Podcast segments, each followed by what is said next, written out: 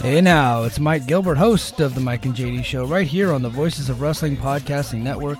Join JD by God Oliva and myself every Thursday night live on the Voices of Wrestling YouTube channel at 11:30 p.m. Eastern Standard Time, as we stay up all night discussing all the hottest stories in professional wrestling. You can also check us out right here on the Voices of Wrestling podcasting feed, or you can subscribe to the Mike and JD Show feed. Now, enjoy the show. This podcast is a member of the Voices of Wrestling Podcasting Network. Visit voicesofwrestling.com to hear the rest of our great podcasts, as well as show reviews, columns, opinions, and updates across the world of wrestling.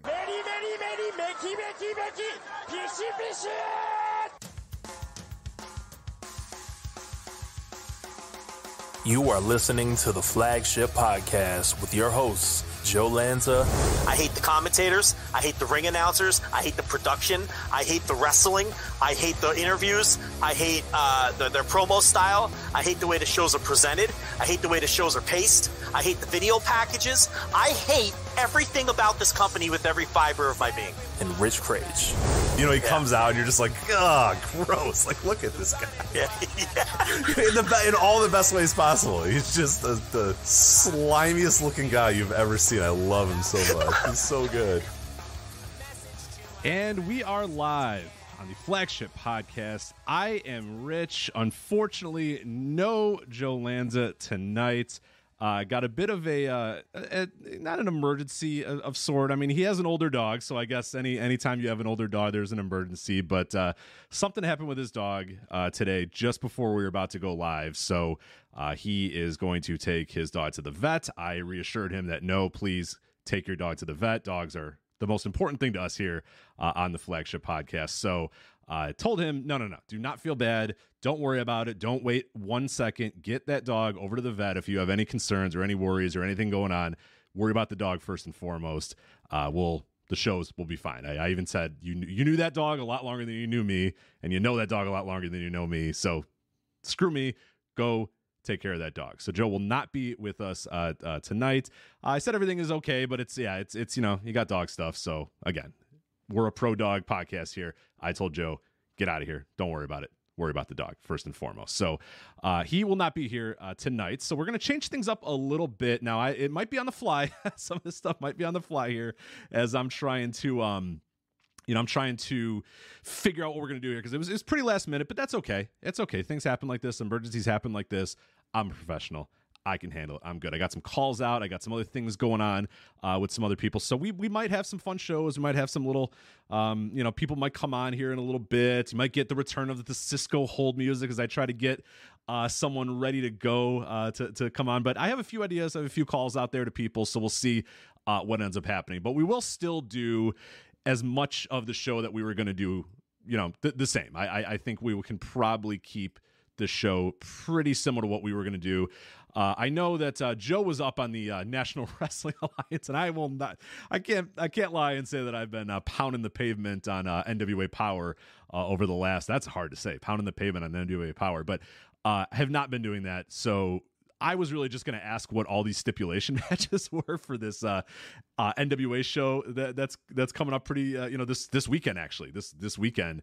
Um, that's going to be the gimmick there. I don't know that we can you know do the Sawin, even though it's spelled S A M H A N. It's Sawin. I, I made sure to uh, learn what that how to pronounce it this week. But there's a bu- Devil's Last Dance, Ultimate Hardcore War, the Burning Lake Brawl, the Rock and Roll Tag Team match, the Riddle Box, the Knights of the Round Tables tables match. I, I guess I get what that one is. It's probably just a tables match, pillar to post. No idea. So that gimmick might be lost unless somebody springs out of nowhere and decides that they are going to be our NWA correspondent this week.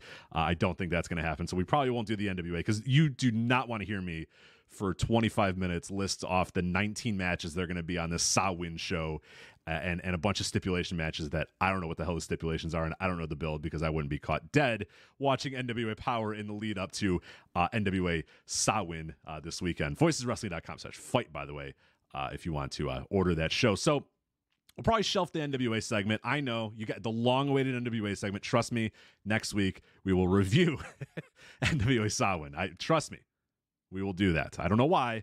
uh, but we're going to do that. But Bound for Glory, um, I already did that as well, so we might not necessarily do that part of the show uh, all that much. I, I we'll see what ends up happening uh, with the, uh, the Impact Wrestling Bound for Glory uh, thing because I already did that live, uh, or I did my instant reaction the the the morning after. Already talked about the show, reviewed it, did all that sort of stuff. I think we can have some fun talking about the TNA uh, coming back uh, portion if if we want to do that. You know, I, I think we'll have some fun um, doing that segment as well. So TNA will be back. Bound for Glory, we will talk about. Uh, I do want to talk about MJF and Kenny Omega, of course, uh, at Collision. I wrote an article at flagshippatreon.com that uh, seems to have upset some people because I said that it makes no sense that MJF and Kenny Omega is happening in three days at Collision. I said there is no justification for it, and people are pissing their pants like crazy about that. So uh, I have a lot to say about that again, so we will definitely do that. Uh, NXT Halloween Havoc Night 1, fuck. I had to watch this horrific show, so you know goddamn well we're going to talk about NXT Halloween Havoc Night 1. Yes, there's a Night 1 and a Night 2 for NXT Halloween Havoc. Uh, I think I'll be skipping Night 2, but I had to talk about Night 1 uh, for a multitude of reasons and some big uh, happenings in All Japan Pro Wrestling as well. Nakajima debuts with the company. Uh, Yuma Aoyagi and Kento Miyahara have a big time match on the uh, 21st, the show from the 21st. We are going to, of course, uh, talk about that.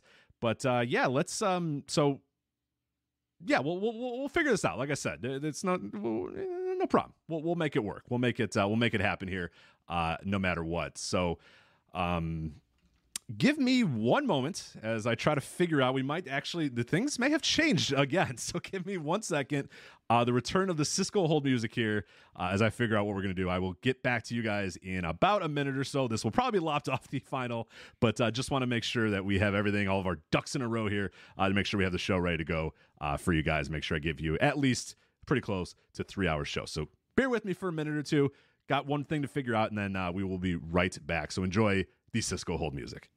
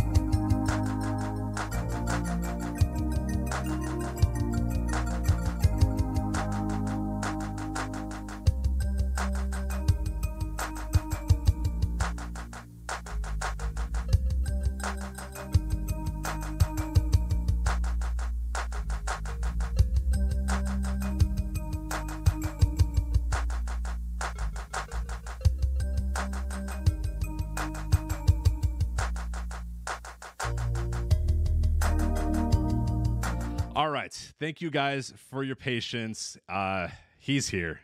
Unbelievably. Joe Lanza. Joe, what's happening? We're on the air. You're on the air. We're live, pal. We're live, pal. All right. So I, I don't I don't know how much of the show you've done. Um, I introduced all the topics, said that I was going to lose the NWA topic because I didn't know what the fuck a burning bush lake match or whatever was. So uh, that's as far as I did. I introed us, and then that's when you texted me, and I said I will be right back trying to figure out what the hell we're going to do here. So all we're right, good. Well, number Nothing one, said. number one, I don't know what any of those matches are either, so I can't help you Damn with it. that. Num- Damn it. You don't know what the burning bush lake of fire match is, or whatever the fuck. Damn it! n- no, I do not. Knights of the Um, Round table tables match. I think I think I know that one. That one I think I have a rough idea of what the Knights of the Round table tables match is. Uh, pillar to post, no idea, no clue on that. No, and, and, and number two, um, you know, I because I live five minutes from the vet, you know, for now we got everything taken care of, and um, you know, I, if, in an extreme worst case scenario, I may have to drop out again to take her to an emergency vet as per the instructions from from my vet earlier. But it looks like um, you know she's going to be okay until we can get her back there in the morning, you know, for a more thorough examination. But it's not uh, life threatening or anything like that at this point. So, um, you know, I was I was able to uh, potentially jump back in if you hadn't made any kind of alternate plans or got Nah, too far. Everybody, everybody ditched me. show. I had a few people I But- reached out to. I will say the the one that I did actually want to get on here, just so we could talk about this for a couple of minutes, is uh, Warren Hayes, uh, Mr. Warren Hayes. You you've done his show uh, as Yeah. well. Uh, so I messaged him and I said, "Hey, what are you doing tonight?" And he says, "quote I am currently at the garage getting my winter tires put on. Look at th- this, Mr. Canada over here."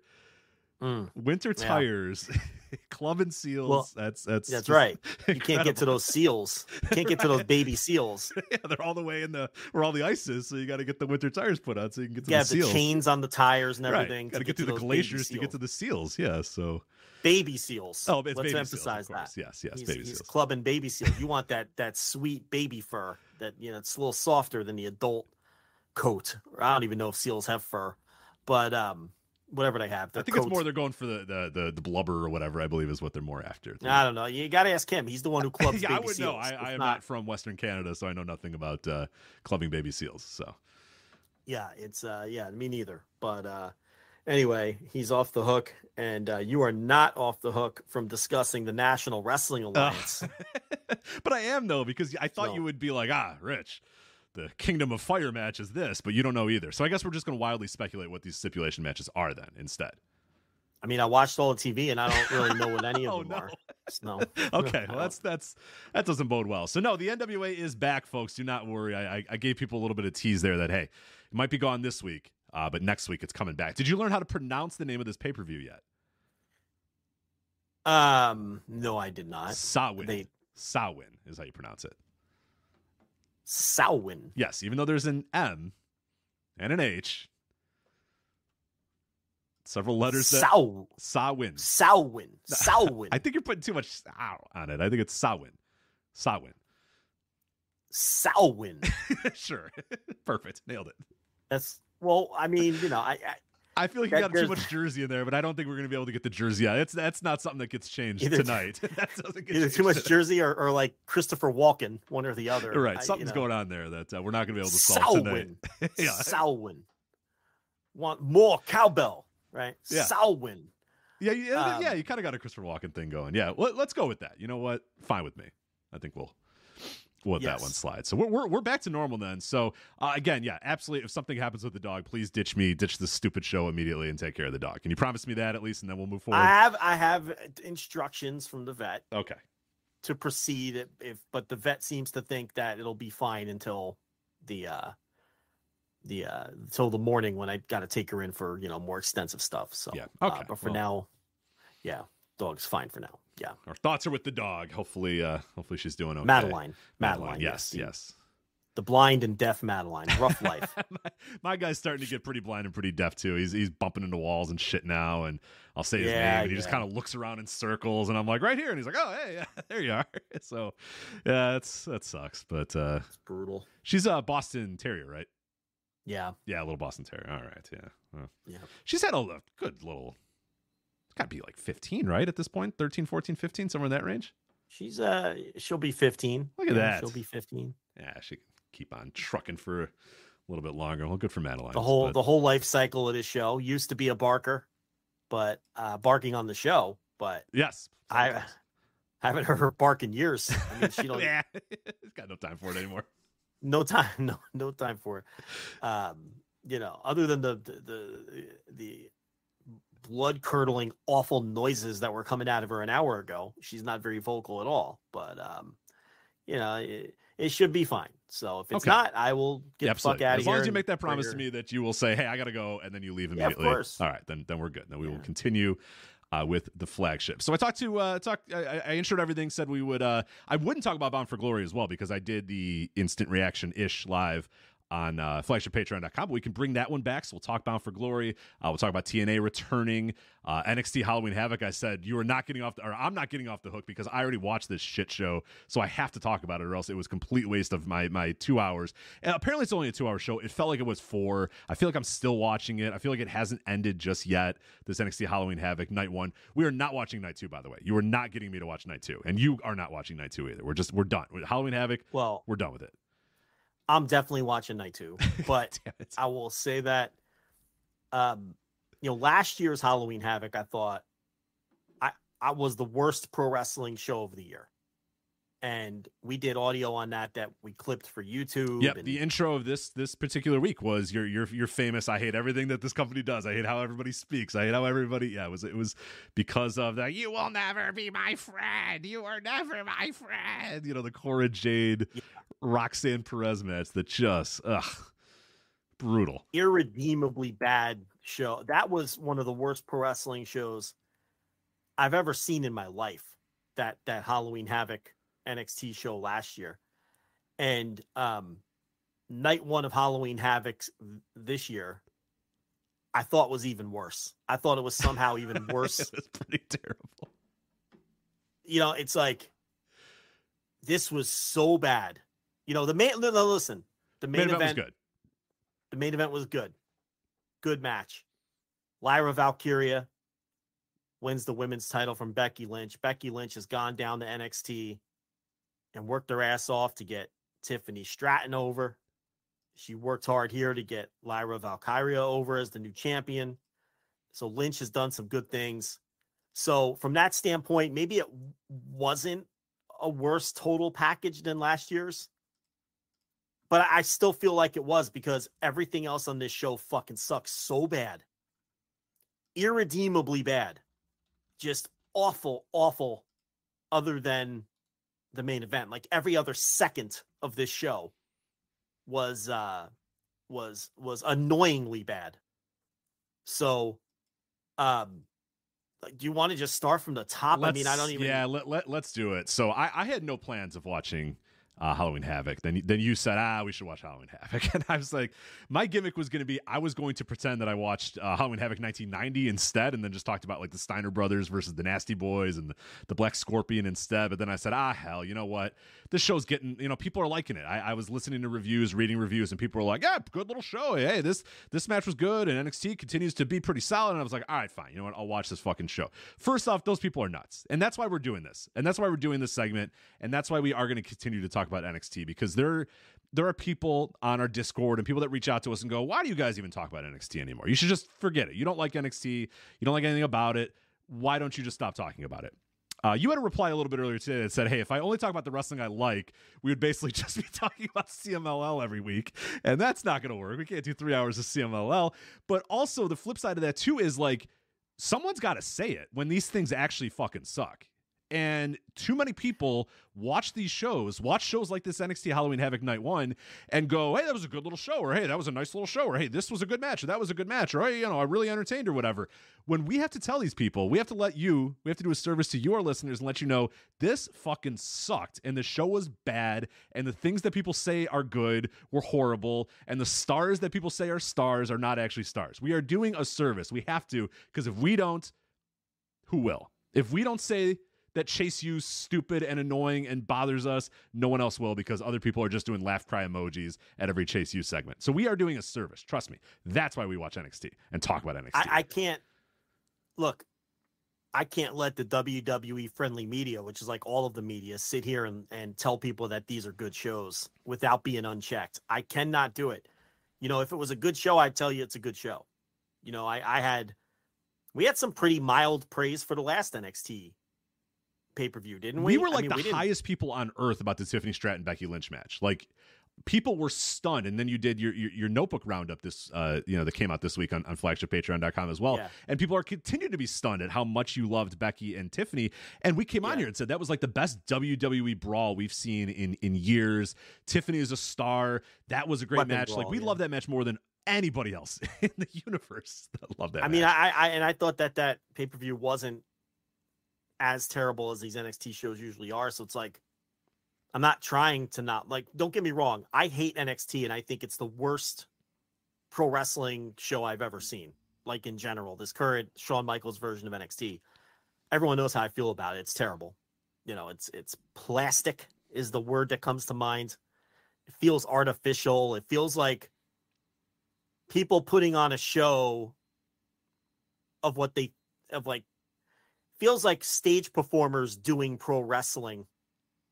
It, it just doesn't it feels fake. It feels I, I don't know. I can never articulate it well. It feels like uh just just this this this cheesy put on version of what someone might think pro wrestling is in their mind. It's really bad. I hate NXT. But if this show was good, I would tell you it's good. This show was abysmal. I I, I don't like like it was legitimately abysmal. So they, it opens up with, you know, um, everybody in their Halloween gimmicks, uh, uh, Shotzi and um, the other one, Scarlet. It was Scarlet, Scarlet and Shot. They went. They the show starts immediately with. Welcome to Halloween Havoc. We're your these hosts. It's like Put on voices. oh God. yeah. You know, Shotzi but with her right. fucking pinhead and Scarlet's uh, sexy witch or something. I don't even know what she was. It was just like, oh, And then they're doing like tarot card readings throughout the whole show, and multiple tarot card segments. with the with the terrible acting that you get from these people on this thing. We're you your can- hosts for Halloween Havoc. Yeah, the, the, the put on voice the whole Oh. time. The the, the the the the Halloween laugh that they that they're doing, like they- Every time. Yeah. I'm not. And by the way, if you think that's annoying, fucking watch this show. If you think that's annoying, trust me. and, Wasn't any better watching I'm a, I'm a grown adult man. Why am I watching this shit? this is fucking garbage, right? But you can almost overlook all of that if like the wrestling is good. So, what do we have up first? We've got Roxanne Perez, who is it might be my least favorite wrestler, not named John Silver, uh, right now, against Kiana James in a Devil's Playground match. Devil- Rich. which, yeah. So if you're wondering, oh man, I wonder what the stipulations of a Devil's pr- Playground match is. Uh, we would find out very quickly when uh, Roxanne Perez walked down in her Freddy Krueger uh, outfit and walked by a swing set, and I went, "Oh, it's quite literally a playground." a literal small child's plastic swing set with like bad like painted on blood stains like on the slide and on the swing like you know red paint splatters to signify blood or something and um so th- th- the match is contested basically right outside the ring by the entranceway where they have enough room to work uh we it starts off horribly with Kiana James just blowing a moonsault. Did you see her blow like Yeah. that moonsault Mhm, spot? mhm. So we're off to a great start right away. Um so they're doing these awful weapon spots with this these playground like Kiana James rips the teeter totter apart like she rips the fucking and then she's she's hitting Roxanne Perez like With- with, with a- these Well, she's got a bag too. Did, did you mention the bag yet? yeah, uh, yeah, she's got her handbag, her Yeah. yes, which uh which we'll get to that A later. big reveal. A big reveal at the end of the match. Yes. So she's hitting her with this teeter totter gimmick. Like y she couldn't have shown more light. I mean, can you lay it in a little? I mean, it, it just it takes you right out of it. Like she's barely touching her with this thing, and Perez is like selling it and overselling it.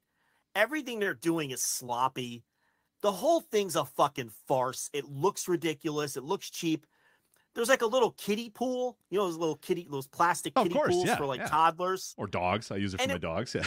Yeah, it's like filled with sponges or something. like I- I'm not making this up. Like it was filled with like what looked like to be like a like a like it was meant to be a sponge pit, and they didn't bump. They never bumped into it. I don't even know what that was meant to be, but it didn't look like it would have hurt because it looked like it was like a foam pit or a sponge pit or something. And I'm just like, again, I'm a grown adult male. What what, am am I? Why am I? Yeah. watching this? And there, there's there. You, you should note, and, and someone in the note chat room noted that there was blood stains all over the plastic yeah, the slide blood stains. Yeah, yeah. uh, it's in a like- like company the- that hates blood and wants nobody to bleed ever. Puts fake blood stains on a child's like slide for this Devil's Playground match. So they're doing like these just awful, like hardcore weapons. It's The complete opposite of Becky Lynch and Tiffany Stratton and their weapon. It's just awful garbage. And it looked cheap and it looked like something an indie would put on. And the work was messy. You know, James blowing the moonsault, the weak ass blows that that were showing all kinds of light. And I get to the end of this thing, and Roxanne Perez wins with some kind of very slow moving and ugly looking. very slow. She does that Yoshi tonic or the code red or whatever you want to call so it. So bad. It takes 14 seconds to happen, and it's just like, and then people gif it and they're like, incredible! She's an incredible athlete. It's like, I'm begging you to watch something else other than NXT. I'm begging you to watch any So other wrestling bad. on earth than NXT, please. It's not good. It's not good. And I swear to God, I I, I- finished this match and and I, I was I was uh, bullshitting in the Discord about it as I was watching it live, and I was like, I just watched a one star match. Like you, you're not going to see many matches that are just more of a. And then uh, Rich, and this is going to be a running gag during this review. Uh, I gave this match one star. The cage match inmates, Rich, are you ready? Oh, no. No, I'm not. Go. Seven point four five. Oh.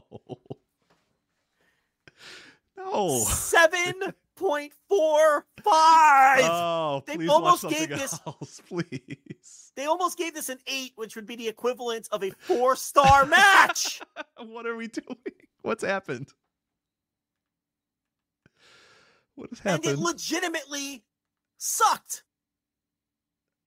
And it was only downhill from here on the show it didn't get better. because this wasn't even the worst match. I don't know how you feel. Oh, I got one that was worse than this, Rich. I got one that was worse than this. I think we have. uh, We might have the same. We might have the same. We'll see uh, as we get so on. next but- up, we get not Brian Pillman Jr. Oh no, he's putting his father behind him. He is now Lexis King. And do you know how this man is putting his father behind him, Rich? By no longer cosplaying Flying Brian, but instead cosplaying the loose cannon Brian Pillman. No, but Joe, you're wrong. Uh, because he came out in a throne this time. So they, they slid a throne in the middle of the ring, and Lexis King left the throne. well, not in the middle of the ring. Not yeah, it wasn't a throne in the middle of the ring. It came in the entranceway. So Entranceway. then he yeah, then he he he sep, he he sat out of the throne and started walking uh, towards the entranceway, and then the camera got real close, and he got up to that camera and said, "Brian Pillman is dead. Long live Then- Lexis King." Like That would be great if you weren't just loose ripping off your father from five years later as opposed to five years earlier now. This man is wearing Brian Pillman esque clothing, has his hair, and even carries around the little walking stick. He does have the walking his stick. father used You're to right. carry around. You're or right. a little staff or whatever. He's basically just doing the loose cannon era of Brian Pillman. He's not leaving Brian Pillman behind. He's just doing a different version of Brian Pillman than he's been doing for the last whatever, eight years or whatever, however long he's been around. And here's the other problem with this. He still fucking sucks. Yeah, he's still Brian Pillman Jr. The only thing that was good about Brian Pillman Jr. was that he was Brian Pillman Jr. and now he's not Brian Pillman Jr. Now he's Lexis King and he's still Brian Pillman Jr., who's not very good uh, as a professional wrestler. So yeah, I was I was blown away when I saw people talking about, oh my god, what a presentation for Lexis King. He he, he has star written all over him. This looks like a future star, and I'm like, all right, I I got to check this out at least to see what different or what they did differently. No, he looks the same. He wrestles the same. He had a boring four minute match and it was over. And I was the same way I've been the last seven years that I've watched Brian Pillman Jr. Eh, all right, well, he's still not very good. And then I moved on with my life. And I could not believe I saw the feedback on, oh my God, AEW just dropped the ball with this guy. They had no idea how to pre- present Brian Pillman Jr. NXT has made him into a star on one night. And I'm like, what the fuck are you idiots watching? What are you watching? What are you talking he, about? He he's he isn't any good. He's never been any good. How slow was this match, man? Slow headlocks and slow, like Ugh. 1995 WWF main event style. Just not good at all. He's he has never executed well ever. And I've watched this guy in MLW on the Indies. I've seen his whole career. And he's never been any good. And if he wasn't who he was, he wouldn't even have a career. Let's be honest.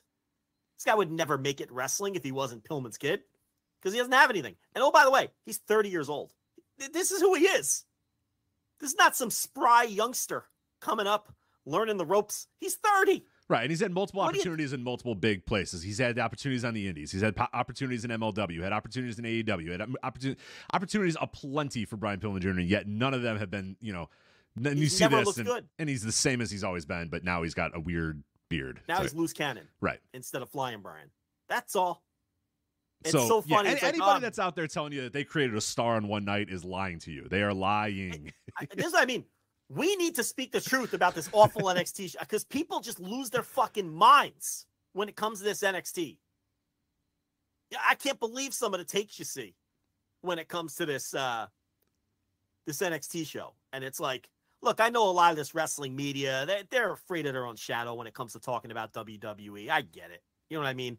And and more than anything else, they're afraid of their customer base and their listeners and they don't want to run people off and and and, and we- we've never been afraid. I don't give a shit what you think of my. I'm here to give you my opinions, and this show fucking sucks, and it always sucks. And this was somehow worse than last year's show. Um. Then also, okay, during the match, by the way, if you're wondering what the apparently the the the the way that they're going to do this with the Pillman thing, or, or sorry, Lexis King, is, and I don't know if this is a one time deal or they're going to keep on going on, but they basically just spent the entire match telling you how horrible of a human being Brian Pillman's father was the whole time. Right. Booker T goes, "Yeah, I've never heard anybody give a good word about Brian Pillman." I'm like, "Whoa, that's a lot." And then Vic Joseph said, Well, that- "Well, yeah, like when your father's gimmick. not home, you know, ever, it, it- Yeah. it, leads you to be some ways." And I'm like, "What are we doing here?" I mean, that's that's the gimmick where he's like disavowing his father, and I guess if he's okay with it, then whatever. yeah, it's you know, just, but it was weird. It's weird We- though. yeah, we had Brian Pillman is dead from his son, which is whatever. That's fine. But then, yeah, like Vic Joseph being like, "Well, yeah, he was uh, never home and he was on the road and he was a bad father," and Booker T being like, "Nobody ever had a good word about that Brian Pillman guy." I'm like, "Whoa, all right." But here's the thing: if you're disavowing him, why are you still look exactly like him? Right. And are presenting yourself exactly like him? That's the weird thing. And he beat Dante Chen, who, you know, the next round of cuts. Yeah, I might hide my phone Dante from might want to Dante get Chen. that resume going. Yeah, From Dante Chen. You know, they, they obviously don't see much in Dante Chen. Um, you know, but it, it's also see, Rich, a lot of this stuff too is WWE fans who hate AEW. They're going to go overboard with anybody. Oh, they got to get one over on on them. It's- Yeah. Yeah. So it, it's you have to understand that a lot of this praise isn't genuine. A lot of it is they just want to stick it to AEW and make it like D- WWE is this great star making machine. And anybody who AEW leaves AEW, obviously they had to have dropped the ball. There's there, you know, so they have to. So there's a lot of that with this. Okay. Um, a lot of it too is people just aren't great analysts and they don't have good eyes for talent. But a lot of it is just people who are trying to stick it to AEW because they don't like AEW or and or they're just, you know, big WWE fans. But I mean, he's Brian Pillman Jr. We know the deal. He just isn't right, very right. good. Do not do He not anybody talk. that's telling you that he's, He's- completely transformed his career and he's a star is lying to you. That he's he's exactly what you've seen of him, just in a new a slightly new coat of paint, or like you said, an updated version of Brian Pillman Jr. Loose cannon Brian Pillman as opposed to fly in Brian. So Yeah, ne- next he'll do the Stampede version of Brian Pillman and claim that he doesn't want to be like his father anymore. And uh, next, and then he'll do the Yellow Dog. We'll see the Yellow Dog at some point. yeah, yellow Uh, uh, dog, yeah. yeah. Hollywood blonde. Well, he already so- did the Hollywood blonde. Shit. All right. Mm. Yeah, he's kind of Yeah, he running out. Yeah, he's Yeah, down he to yellow dog. He's down to Yeah. yellow dog and Stampede is all he's got left, basically. Yeah. Yeah, so you know, we'll, we'll get every version eventually as this man desperately doesn't want to be like his father, yet constantly is exactly like right. his Tries to father. escape his father's shadow by being exactly like his father, but worse. with the and weird drawn-on beard, like he, like it's Carlos Boozer's hairline, like I, you know, whatever's going on with that. Yeah, I don't know. Um, it's so weird. So speaking of just overdoing it with with people who jump, uh, Jade Cargill made yet another appearance. This time, Rich though she did not step out of a limousine, which She was is all they've done with her so far. she was sitting. This time she got up and she stood and you know she presented herself and once again the praise that people are heaping. Oh, this is how you present a star. Oh my god, she looks amazing in WWE. She looks exactly the same. she just sits in various places and sometimes gets up and sometimes walks out of places. But Nothing has changed with her presentation. Not a single thing. she's wearing the exact same stuff she wore AEW. every time backstage at AEW when she told Yes. Tony to cut the shit. She looks exactly Yes. the same. There's no same difference. hair, same clothes, same look, right? But see, this is brilliant by WWE. and I'm gonna, I, I, I'm, I'm probably surprising you right now, Rich. You know why this is brilliant? So not letting her wrestle, which is like No. she, they know she can't do. Right. They know she can't do it. What is the one thing universally that everyone praises about Jade Cargill? Her look. Her look and her presence. So what has WWE done? Just presented her. Here she is. She's got great presence. Look at They- this person. Look at her. Now- All right, now she's gonna go away. but Yeah. So it's like they know she can't wrestle. They're probably working with her, and um, I'm- assume she's down there working in the PC with Robbie Brookside or whoever the fuck. Okay, but based on their work with some of the people on this show, I, I I'm not confident that they're going to turn Jade Cargill around. Wait till we get to Carmen Petrovic. But anyway, so they know she can't wrestle, so they don't let her wrestle, which is smart. They know she can't talk because we've we've heard her attempt to cut promos. She's a below average promo, which is why all she ever said in AEW was cut the shit, Tony, because there was nothing else there. Right? So they just let her stand there and look good, which is the one outstanding feature of her that we know is at a star level. Her right, presence. they've accentuated the positives and hid the negatives. The positives looks good. The negatives, everything else. And they've Everything else. Yeah, right. And they've nailed and it so people far. are lo- and people are losing their minds like like WWE has reinvented the wheel with her. She's exactly the same presentation as she was in AEW minus the horrendous matches. She's had like one good singles match in her life. And it was the, the last one on the way out the door. But um yeah, so we got another dose of uh Jade Cargill. We had to listen to this again about how great she's being presented, even though she's exactly the same. just sitting um, in chairs. Yeah, she's sitting on a throne this time. It was kind of like a lot of thrones on this show. And then she stood up. And she looks great. Look, she has great presence. We all know that. I would never knock that. Um, Kalani Jordan yeah. versus Arianna Grace. I, I mean, Uh, Joe, you forgot to mention this is a breakout tournament semifinal match. So please. yes, it was. I, NXT I, I breakout want to get to the other semifinal because I have a lot to say about that one.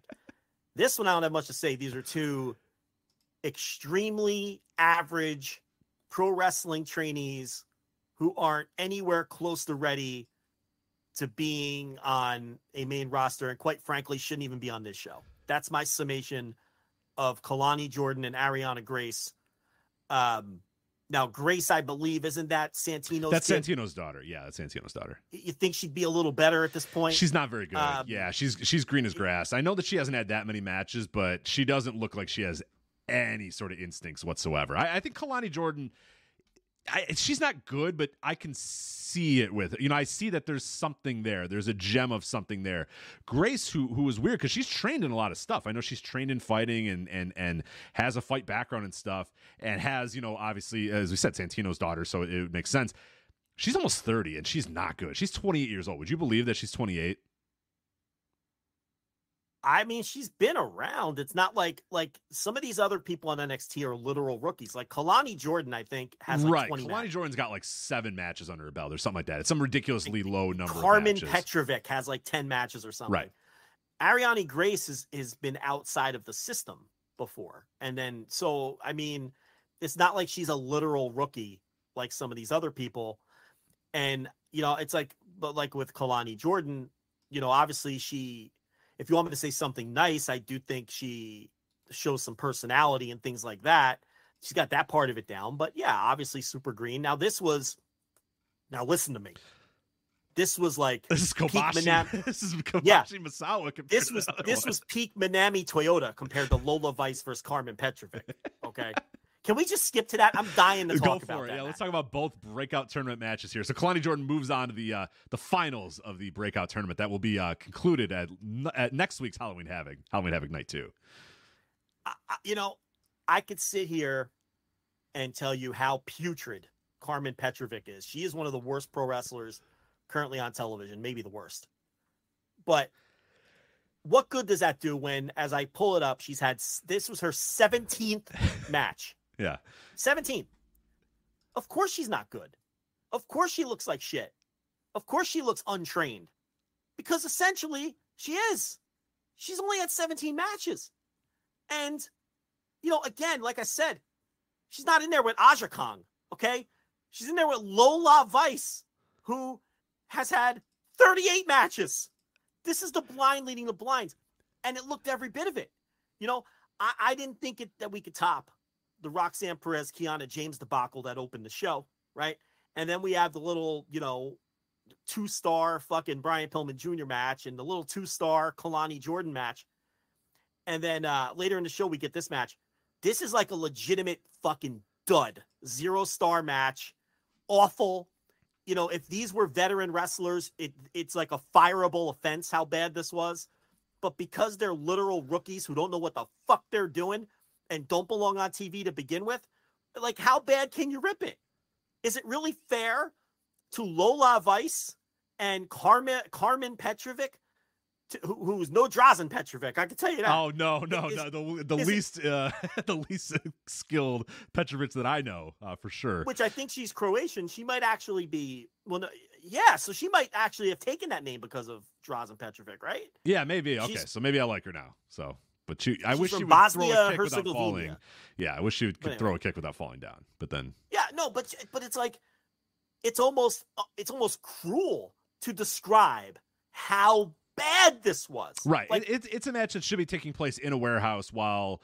Robbie Brookside, like you mentioned earlier, looks on and goes, "All right, guys, stop. Here we go. Here's what I would do in this situation, or here's what you should probably do." That it's that type of match that is being aired on national television on USA in front of millions of people, or whatever, or, or seven hundred and I thousand people. or assure you, they probably practiced this match. oh God, yes. And it's like they only went three and a half minutes, and it felt like 30 and a half minutes. You had Carmen Petrovic throwing kicks and falling down. You had, and, and here's another problem with NXT, especially with a lot of these people who aren't too deep into their training. They send them out, they don't just send them out there on TV to, to do basic holds like level up. If you watch level up, they don't do anything above their pay grade.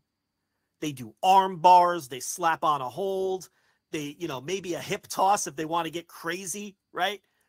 And that's fine for the experience level that those people are at on level up. That's exactly what they should be doing, right? But when they put them on NXT on this show, you get Carmen Petrovic out there, all 17 matches in her life, doing all this shit that's way above her head. Like doing these fancy karate kick corner kicks and then kicking Vice out into the, the center of the ring, and then Vice is doing like a forward roll for some reason, which you shouldn't do off of a, a getting kicked in the head as a bump. And then uh, Petrovic tries to throw like a missile drop kick and misses by 10 feet. And it just looks like fucking amateur hour. And you know why it looks like amateur hour? they're amateurs. Because they're fucking amateurs. right. They're amateurs that are doing Michinoku Pro matches for some reason in NXT, and it's like they don't know how to do anything. Learn the basics and then start worrying about all those other shit, guys. Come on, man. Uh, you know, they're doing all these spots they can't handle. You know, and and and then you got people going, "Oh, NXT, it's on and popping." No, it fucking sucks. it sucks. It's torture watching this garbage because these people aren't ready. You know, and it's not their fault. What is Carmen Petrovic supposed to say? No, don't put me on TV. No, I don't want that. Of course they're gonna, you know, they're, you know, and it, it exposes them badly. But you know, somehow people eat this shit up. But um, yeah, the breakout tournament matches were an utter fucking disgrace. None of these people are breaking out. None of them are breaking out, They're Rich. not breaking out anytime soon. No, it's gonna be uh, it's gonna be a while till any of them break out, and I would uh, I would venture to guess none of them. Kalani Jordan of all might be the only one that breaks out, and I don't I don't uh, I wouldn't put the- Maybe at least he's got some personality. yeah, I yeah, guess. yeah, yeah. I would- I wouldn't bet on it, but uh, if anybody of these four are going to break out, it it, it well, might be eh, none of these Jordan. people are going to be fucking having good matches. That's for certain. No, no. because none of them are ready to even have basic matches. Um. All right, so Chase U wins the tag real, real quickly, from- we, we forgot to mention that Kiana James in her handbag there were bricks. Now, they said they were bricks. Kiana James is throwing around this handbag. She's a very strong woman, apparently, because she was throwing around this handbag like this was nothing. Uh, and she took the Yoshi tonic on top of the bricks, and then then Roxanne Perez, you know, got the bag and opened it up and threw these bricks out. They bounce. They're pretty bouncy bricks, I'll tell you that. And uh, there you go. So they uh, they were bricks, and she revealed that her bag was filled with bricks. Great. Yeah, and, and I don't know what kind of bricks those were because it, it looked like the foam that was in the fucking kiddie yeah, they uh bouncy bricks Um, and and neither of these people had any issues. Uh, No exertion lifting this handbag filled with bricks uh to, Yeah, to get it open. Didn't Roxy do the her flippy do move yeah, on the bag with the bricks? Yeah, they landed on the bricks. So yeah, she presumably took the bump onto the bricks, and then uh, Rich, she can't execute that move. Like, how many times are we going to see her do that move horribly? Um. Anyway, Chase U wins the tag titles from Fugazi, Tony D'Angelo, and Channing two stacks of dimes. Next, Lorenzo. Uh, I guess this was the best match other than the main event. This was actually a functional match with people who vaguely looked like professional wrestlers. Like because Andre Chase is pretty good. He even though he works to the gimmick. Duke Hudson knows what he's doing. And by NXT trainee standards, D'Angelo and Lorenzo aren't completely clueless like the rest of these people. So I can't really rip this match. I can't tell you I liked it. I can't tell you it was good, but was it like a two and three quarter star match? Yeah. Yeah, What'd those guys. think? Everybody involved in the match was fine. Everybody involved in the actual bell to bell of the match was fine. The outside though was kind of bizarre. You had Jacy Jayne and Thea Hale, and Jacy Jayne's like a part of Chase U now, but she doesn't quite belong, and she's corrupting Thea Hale or whatever. So multiple times throughout this match, she was getting in the way. Jacy Jayne was and kind of screwing things up for Chase U. And you thought the gimmick was going to be that she was going to cost Chase U this match, and they were going to go, "You're kicked out of Chase U" or whatever. And then she did fuck up, and then they won the matches. they won the match. the Well, d- oh, anyway, no, no, no. She wanted to help. She wanted to help Andre Chase cheat, Right. and he wouldn't cheat. Okay. And then you're like, oh, well, well, this is how the fake Italians right, oh, are yeah, right, win, right, right, right, right. And then, but no, that, but then they won. But They then just won anyway. Won anyway. right, right. And then there was no like in the post match, Jacy Jayne, how you doing? She just celebrated with them. You know, she just did, there wasn't any kind of friction or anything like that. I tell you, Toxic Attraction Three has won me over. Yeah, I- I used to- good for you. I used to bag on her a lot. She's got a unique look, like Jim Ross would say, and uh, JL might be into it. Um, yeah, but yeah, it, it it was a functional match, which is the which is a high compliment when it comes to NXT. Uh, believe me. Uh, next, we had uh, So I, I think before this actually happened, though, we had a uh, a backstage. I want to say uh, it was another this tarot card reading, was it? Or no, what? there was a tarot card reading before. Yeah, in between all this stuff, there was multiple segments on the show about Carmelo Hayes and uh, who done it if he attacked Trick Williams or not, or did he, you know? And so there's a big who done it here. So you have, you know, doing his best RJ City impression, Vic Joseph.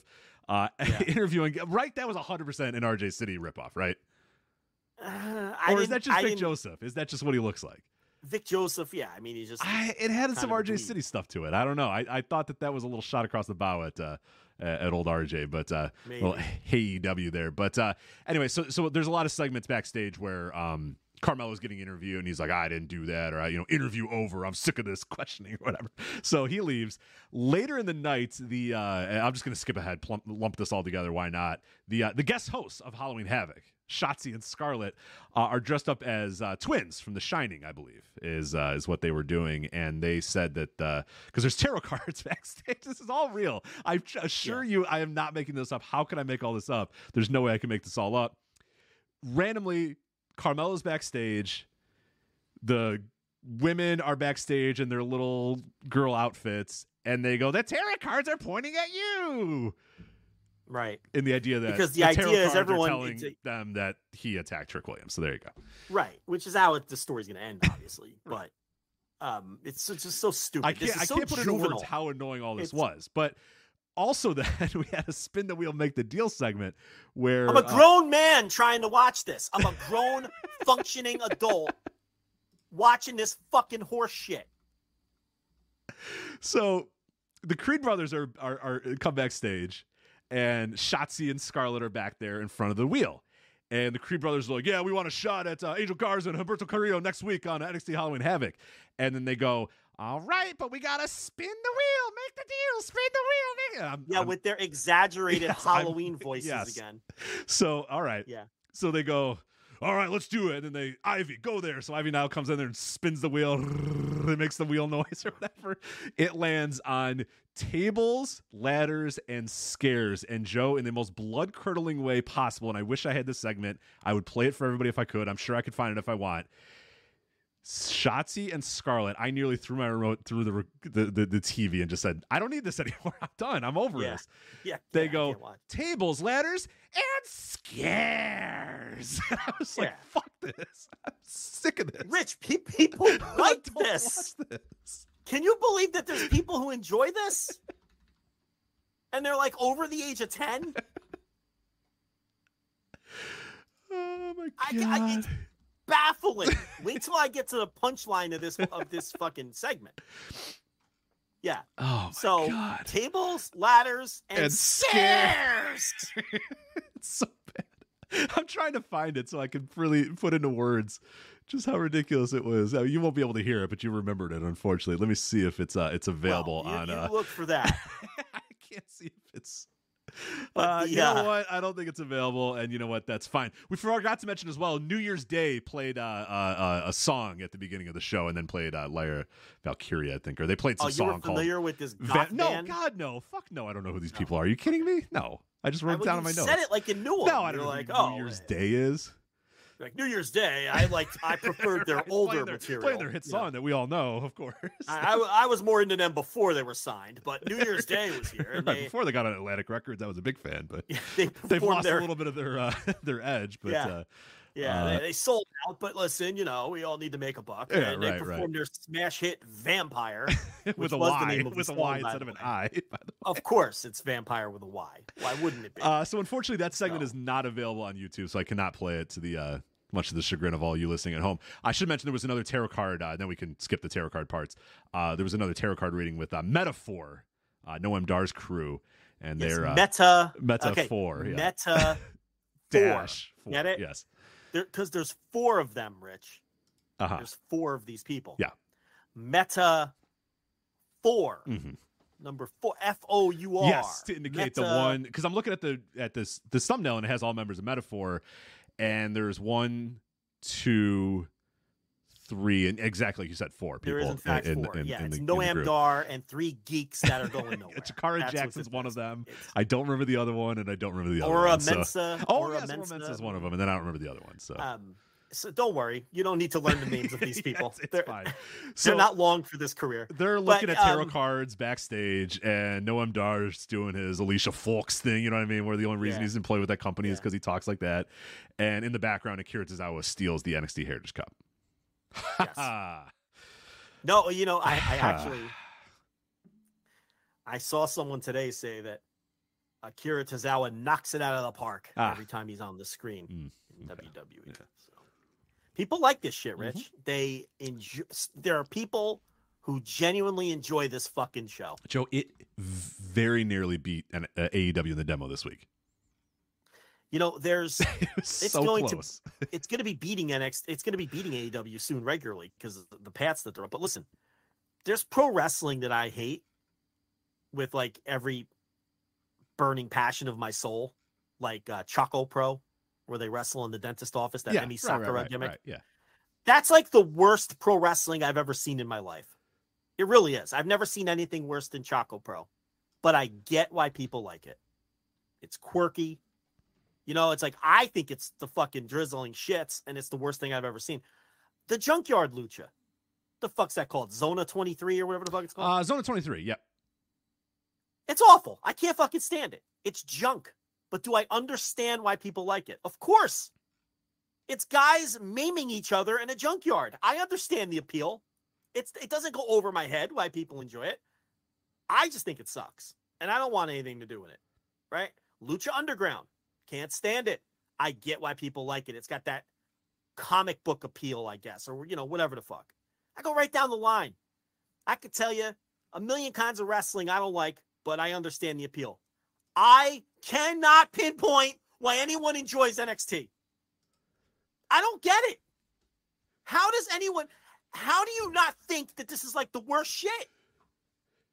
I, I don't understand. It drives me insane every time we do this. How can you watch this and think it's anything other than fucking horrendous on purpose? Like, I feel like it's bad on purpose. Like, I think it's like a joke I'm not in on. Is that what it is, Rich? Is it like so bad on purpose that I'm missing the joke? Is it tongue in cheek? Is this whole thing tongue in cheek? It might be going over my head as well because I maybe that might it's the only possible explanation because I, I I'm the same way, and I didn't want to talk about NXT. Like I said, I didn't want to talk about Halloween Havoc. I'm perfectly fine not talking about it. But when I see people praise it, and I know that it's not good when I watch it, I'm like, all right, maybe I'm wrong this time. Let me watch it again. And it's just I don't know. I at, at some point. I it, something's got to give here. something's got to give. This show's either not going to be the worst fucking shit I've ever seen in my life, or people need to stop pretending that it's the it, it it's great. I don't know. Something's got to give first, and and I don't know what it's going to be. I, I know like this is a something you shouldn't do or say. I I think less of you if you say you like this.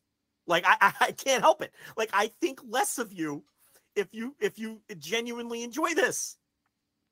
So next up it's not even only it's not only bad from a wrestling standpoint; it's bad from a show standpoint. Like if this is what It- you're it- it finding, is- please, dear God, watch something else. Go. There's plenty of channels. There's 17 streaming networks and apps and stuff. Dear God, watch something else.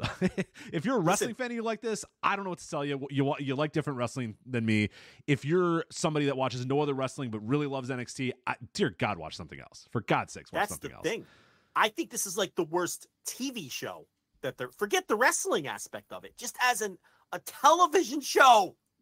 It's awful. Um Rich, they do this lights out match with Blair Davenport and Gigi Dolan. They literally turn the lights off. Right, Shotzi goes lights out, and the lights go out, Halloween voice time. and the lights go out. they pull this comically large like light switch. a giant right? Like a lever, yeah. like a giant fucking lever the, the that you would see on like Double Dare, like a big giant Yeah. fake lever, like like you'd see on a Nickelodeon game show in 1998, right? That you know isn't connected to anything, right? Yeah, I'm supposed to believe Like- this this 40 foot lever is like the the the main Right. breaker for the entire building. Next, they're gonna stick their hands up a comically large nose and look for a flag inside of the the slime snot, right? Right. That's what's next. It's like this double dare fucking lever. And they pull it. And I'm waiting for them to push it back up because a lights out match, AEW does these. And by the way, I hate them there. I, you know I hate the lights out stip. It doesn't make any sense. How does it not count? It's happening right in front of me. I've always hated This is stip. unsanctioned, but here is our referee and our ring announcer and Here's our video. our ref, said- our ring announcer, our video pat. Yeah. I hated them in the territories. I hate them in AEW. But this wasn't even a lights out match. They never turned the fucking switch back on. They wrestled in the fucking dark, it was Rich. very quite literally a lights out match. That's not how any of this works. That's not what a lights out match is. They, they this lights out match, they turn the fucking lights off, and good because I don't want to watch Blair Davenport and Gigi Dolan wrestle anyway. But they wrestled with the fucking lights off, and I don't remember a thing about it because I'm just like, what the fuck is this company? It's a literal lights out match. They're gonna wrestle in the fucking dark with like this this purple hue. Like I, I- there was like a little bit of light, so I guess they could see each other, like purplish light. Say something, Rich. What the fuck was this? it's well, of course. So when the light, so it was like the pitch black match. If you remember the Mountain Dew pitch black match with with uh, Oh yeah, with, yeah. with Wyatt classic. and, and LA Yeah. Knight. It was like that. Um, and as usual, it's an NXT plunder. We already had on NXT plunder match earlier, so we had another NXT plunder match. This time they hit each other with WWE branded kendo sticks, uh, WWE branded uh, trash cans, and Gigi Dolan took a, a bump about four feet through a, la- a, a table. That perfectly split in half, a, a WWE branded black table that perfectly split in half, and then she rolled around like she was electrocuted, and then the match ended. So Oh my god, electrocuted,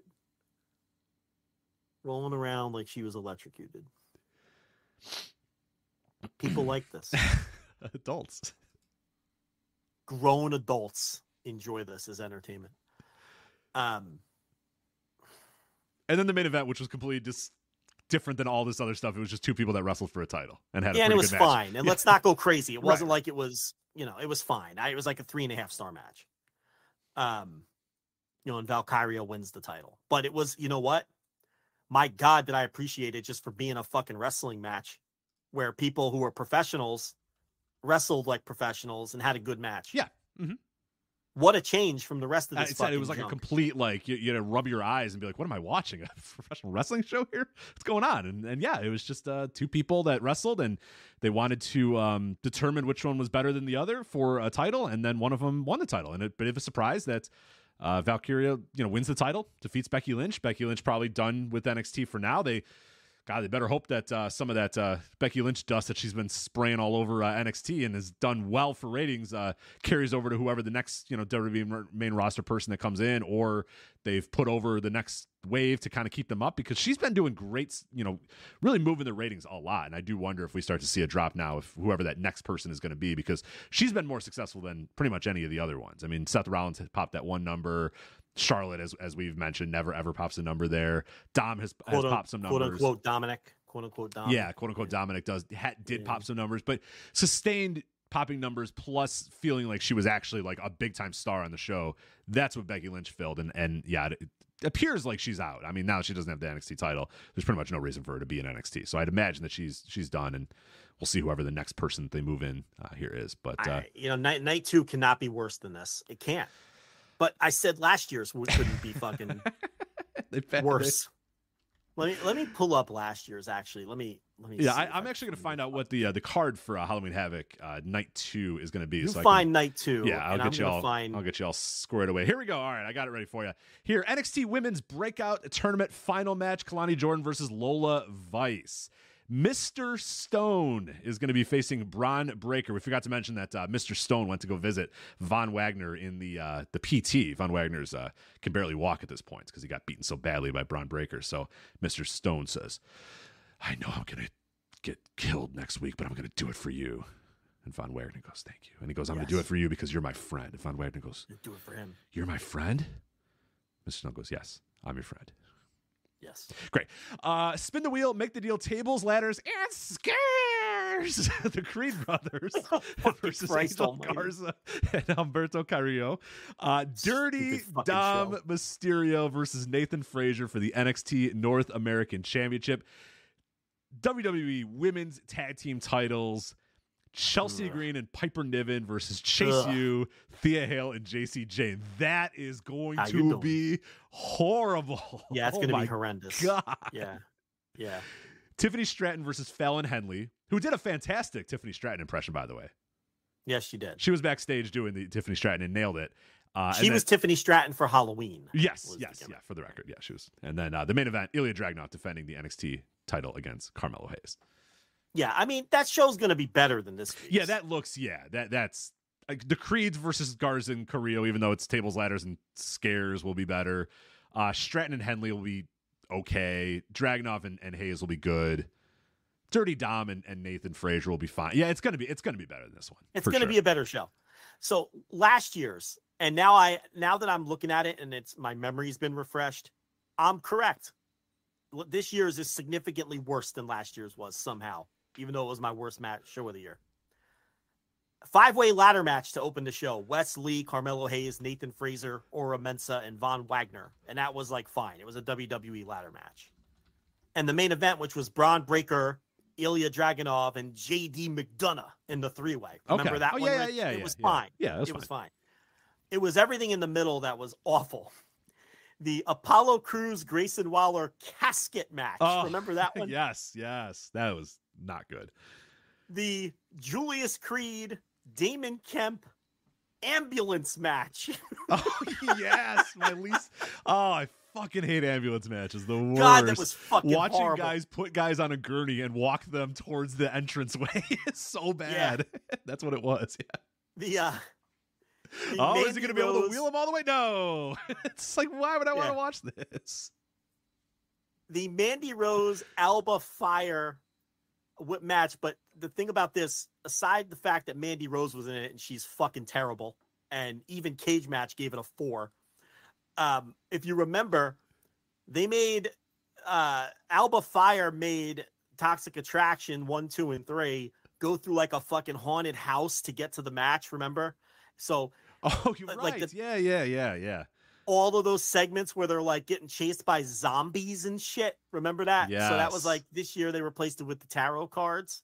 So on top of all those awful haunted house segments where like remember like the organ was playing itself like no one was sitting at the organ but the keys were being pressed and there were like zombies chasing them and they- they were screaming and running away and then uh, toxic attraction 2 and 3 were like murdered or whatever and then Mandy Rose was the last one left and then she had to face Alba Fyre in a uh, in a championship match and then of course Rich the worst of them all the worst match.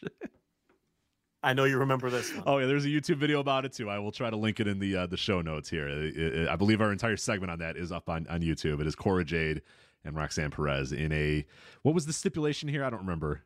Oh, you remember Weapons Wild, Weapons Rich. Wild. Of course, it was, a Weapons, Wild. Yep. One of the worst matches you'll ever see. Roxanne Perez and Cora Jade. Where is Cora Jade, by the way? Actually, let's not say the name three times. They might bring her back. Yeah, yeah. Let's- I'm- I'm let's- happy let's not without her. About it. Uh, we don't need any Cora Jade in our lives. We definitely don't need that. Um, yeah, the but between the Weapons Wild match, the Haunted House, I the forgot the haunted match, house really dragged that entire thing down because that was It like really did. It was seven bad. segments It's- during the show, and it was like, uh, uh, what's going on over there? And it's like, uh, doom, doom, doom. yeah, it was awful, just the worst shit ever. the, Yeah. the organ playing Yeah. itself, the fucking, you know, just totally ridiculous. Um, yeah, and I remember it, it it made us melt down so badly that we put it on YouTube, and um, you know, this year's I think was was somehow somehow managed to be worse because you only had the one decent match, the main event, and the other show had two decent matches, and you had all these untrained fucking people on it. Yeah, this was worse to me. What do you think? Which one do you think was the worst show? Um, it was this one. This one was so bad. It was it was it was just so from the minute the show started with the the goth metal band screaming at me. I was just being yelled at and screamed at the entire time. Like audio wise, visual wise, just I'm sure last year's was bad, and maybe it's just a recency bias, but this one felt worse in all ways. This one, I think this one Because there was worse. some Okay, professional wrestling that was okay on the on the last Halloween Havoc. All right. Sorta. You want to? You want to completely lose faith in humanity? I've been Sure. saving this for the Yeah, end of the not? review. Yeah, why not? This fucking show. Oh no. God, let me. I'm I'm sitting down, but I'm gonna- I got okay. I sat down again. All right. This fucking show on Cage Match is currently sitting. You can't, even though you know I'm going to give you a high number, you would lowball this. This show is sitting at 9.21 on Cage Match currently. It is currently one of the top 100 professional wrestling shows to ever take place in the history of the world. NXT Halloween Havoc Night One. You gotta Care to to comment, Rich Kraetsch? You gotta you gotta be lying. No. Look it up. 9.21 top 100 all time. Of, of ever. of ever of ever. Here's the vote breakdown. Two people gave it a six. Ah, okay. One person gave it a seven. Both way too high, by the way. Yeah. 19 people gave it a nine. And 20 human beings thought this was the best, the perfect wrestling show. that this was the perfect wrestling show. It will never get better than NXT Halloween Havoc Night One 2023. You can match it, but you can't top it. 20 people scored this show a perfect 10. A 10. This show. Kelani Jordan. Karmen Petrovic falling over herself. She can't even stand. She falls down when she completes moves. 20 human beings scored this a perfect 10 and think this is peak pro wrestling that you cannot top. I'm, I'm looking what at the one of these. What the fuck is happening here? I'm looking at one of these 10 out of 10 reviews. This is great. You'll love this one.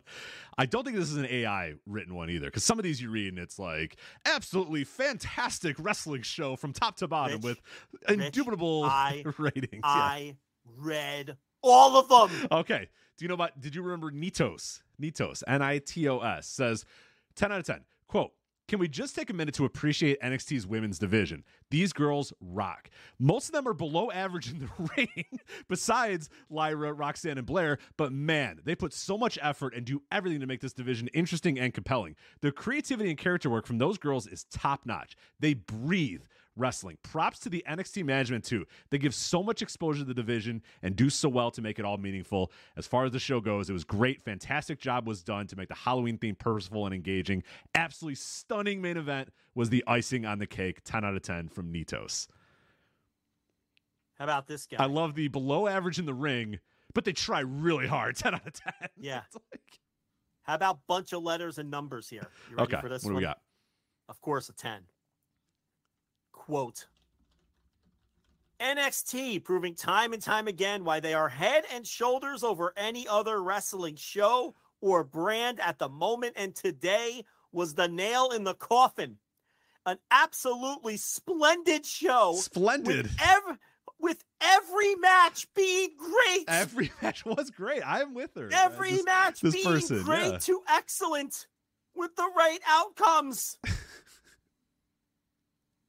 the match of the night was Becky versus Lyra and had a completely different and amazing aura to it and is for sure a women's match of the year candidate. Oh, it's not even Becky's best match in NXT in the last month, right? It's like- No. But that and that's like the least controversial thing in that review. Yeah. This is the thing. I read every one of them.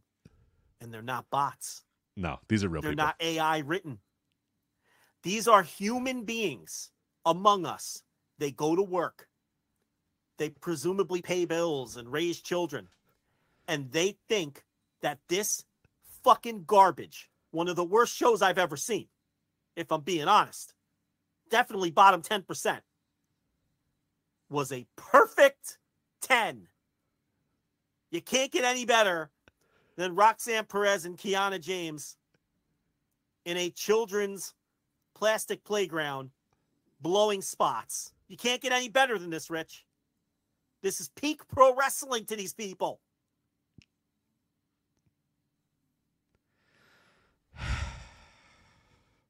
Are we done? Why do we do this? Like, I what, don't what- know. what we do have to. If we don't, do nobody else will.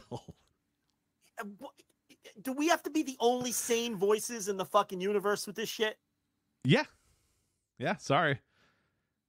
It seems to be that way, man. This is it's it's so weird that in the time that we've done this show, in the 10 years that we've done the show, to see how different things have come where it felt like when we started doing this thing, everybody was doing the you know, I'm a high level wrestling fan and this stuff isn't landing for me or this sucks or this, you know, I mean, it, it, not that every show was coming on and just talking about how much wrestling sucked or whatever, but it felt like most other wrestling podcasts were giving like an honest thought and a real, you know, hey, this I like, this I didn't like, you know, these things are good, these things are bad. Like, let's review these shows. Let, you know, it felt like there was a lot of those. And, and more than not, it was people that were pretty hardcore wrestling fans doing these podcasts, doing these things. People that would watch stuff in Japan, people that would watch stuff in Mexico, people that were, for lack of a better term, kind of hipsters about some stuff. You know what I mean? Be like, ah, you know, that match sucked, but this indie show in front of seven people, that, that was actually really great. This is the best match of the week that I saw. Not this thing on WWE's pay per view or whatever, but it's totally turned around in the 10 years that we've done this to the point where now we are, it seems like the only people on earth that still don't like stuff that we watch that watch stuff and go yeah i thought that sucked and and and say hey you know this is why i think it sucked and and and here's my reasoning behind why i think it sucked and i just want to let people know that it sucked I feel like we're the only ones left. Where it felt like the entire podcast game, the entire wrestling media, the the the wrestling analyst, it felt like that kind of was the that we had just such high standards that that almost impossible to meet standards with major league wrestling. And now we're in the fucking I don't know, man. We are the last people on earth that are negative about anything in wrestling. And it, it I don't know what happened. I don't know what happened over the last ten years. That's why we got to review these NXT That's shows. why we got it, because no one else is going to. You're going to listen to other Because- people that are going to tell you this was good, and it wasn't. It's so bad. just can't It let that happen. So fucking bad. You know, it's uh that uh that abysmal, totally abysmal Hikaru Shida versus Ruby Soho match from Dynamite. Did you see that, Rich? I did, and that was again Akira Hokuto versus you know insert That's like the- whatever insert whatever great whatever when you think of a legendary Joshi wrestling match in your head, close your eyes, think of that match, boom, that was what Shida and, and, and Ruby was compared to every single one of these women's matches on the show, except for I Becky mean, and de- Valkyria, of course. It, it definitely wouldn't have been the worst match on this show. No, Top it half. wasn't worse than top half. than Lola Vice versus Karmen Petrovic. That was worse. Or the Perez Kiana James thing. Like, and that was the drizzling fucking shits. Maybe the worst match on Dynamite this year. yeah, so bad. A few people that I respect tweeted, maybe we should just get rid of the women's division. Yeah, yeah. like earnestly being like, thing. all right, maybe we have to have a conversation about getting rid of the women's division. Yeah. If that's your championship match between two people who are normally pretty good. Eh. Or, you know, passable. Let's not get crazy. And one of one of them's pretty good. The other one's You know, I don't know. the other one's been on the on the, on the fumes of yeah. her reputation of being good for for a very long time, even though she's not Is really Shida pretty good? Is she good? I don't know. Um, I don't know. I, I can't. It, it, it's depressing. I review these NXT shows and I end up depressed. You don't do it. Don't do it I, next week. Just don't. I have to watch. no, I'm watching you don't. Yes, You I don't. We do. did our Halloween Havoc. Watch Halloween Havoc 1989 instead. Just do that. It's going to be better though, Rich. Eh. I think Shotzi's going to be your host again. So just so you know, She is. It's and she's going to have a bunch of. She she changed her little. she had seven different costumes break. on this night, and and she was I Edward watch wrestle. I Scissorhands really and, it. and Pinhead. Pinhead, and then she was one The- of the, the girls from The, from The Shining. Shining. Yeah, it was. um, so the wrestlers all had fucking. Somebody was like the clown from It, Pennywise. Yeah, Someone yeah. was, uh I think Roxanne Perez was Freddy. She was Freddy Krueger, yeah, she was Freddy. But she's like a sexy yeah, Freddy Krueger. yes, you know, yes, yeah, showing Yeah, some skin. Fred- if you ever wanted to fuck Freddy Krueger, right, well, that's what she had for you like, there. Yeah. ugh, whoever thought about fucking Freddy Krueger? You know, yeah, a little Freddy Krueger in booty Um, shorts with like visible skin all over the yeah, place. with Yeah, a midriff. yeah, You ever want Freddy Krueger with a midriff? There you Well, go. I got the show for you. yeah. Um, you know, so a lot of I, I like how Kiana James didn't bother though. No, She's like, she's "No, like, I'm, just gonna wear my normal gear. I'm just gonna come with my normal gear. And I'm wearing my Pornhub female boss outfit, and that's it because that's what I wear every week, and I'm not I'm not putting on a gimmick. Um, it, it's funny because Brian Pillman Jr. was his dad as the loose cannon for Halloween on this show. So yeah, maybe he, was, won't look uh, like this. Maybe he won't look like that all the time. He was just playing his, his loose cannon, Brian Pillman, his dad, on this episode. But next week, Lexis King will look like a different guy. right. Yellow Dog. Gigi Dolan was doing something weird. I don't know what the fuck uh, she was. she was. Oh, she was- uh, Beetlejuice. She was Beetlejuice. Oh, okay. She was a sexy Beetlejuice. Oh, again, I've always wanted to fuck Beetlejuice. right. So now you got the opportunity. So. that's right. So now, yeah, I've always wanted to see Beetlejuice presented as sexy. That's something I've always dreamed about. Watching uh, Michael Keaton in his uh, classic role um, as uh, Beetlejuice with the Zagnuts candy bar and uh, Alec Baldwin and Winona Ryder and the whole Geena Davis, the whole crew. Um, see, I think TNT or TBS doing 24 hours of Beetlejuice next on Saturday Oh. or something. Ah, that's not that good of a movie, but So, whatever. Well, eh, well, you can watch it 24 hours starting at 2 p.m. on TBS this Saturday. So they're they're doing the Christmas story gimmick with Beetlejuice. Yes, 24 Yeah. hours of Beetlejuice, Rich. Nah, Christmas story kind of stinks too. Little so Harry. Belafonte number at the end, right? Yeah, I Yeah, don't- I don't get into like it. I don't like Beetlejuice. Not a Beetlejuice guy? Not a Beetlejuice guy. Nah. No. The snobby city folk moving into Baldwin's house. He's all annoyed, right? He's a ghost. Him and Geena Davis. They're simple country folk, Rich. They don't like this. They don't like it. You know. Um, Well, it sounds like sounds like you're gonna be on the couch watching uh, some. didn't uh didn't Winona Ryder's father in that movie get canceled at some point? He's the guy from Ferris Bueller's Day Off, the principal. Oh, I think he got canceled. Oh. Wait, Ben Stein got canceled?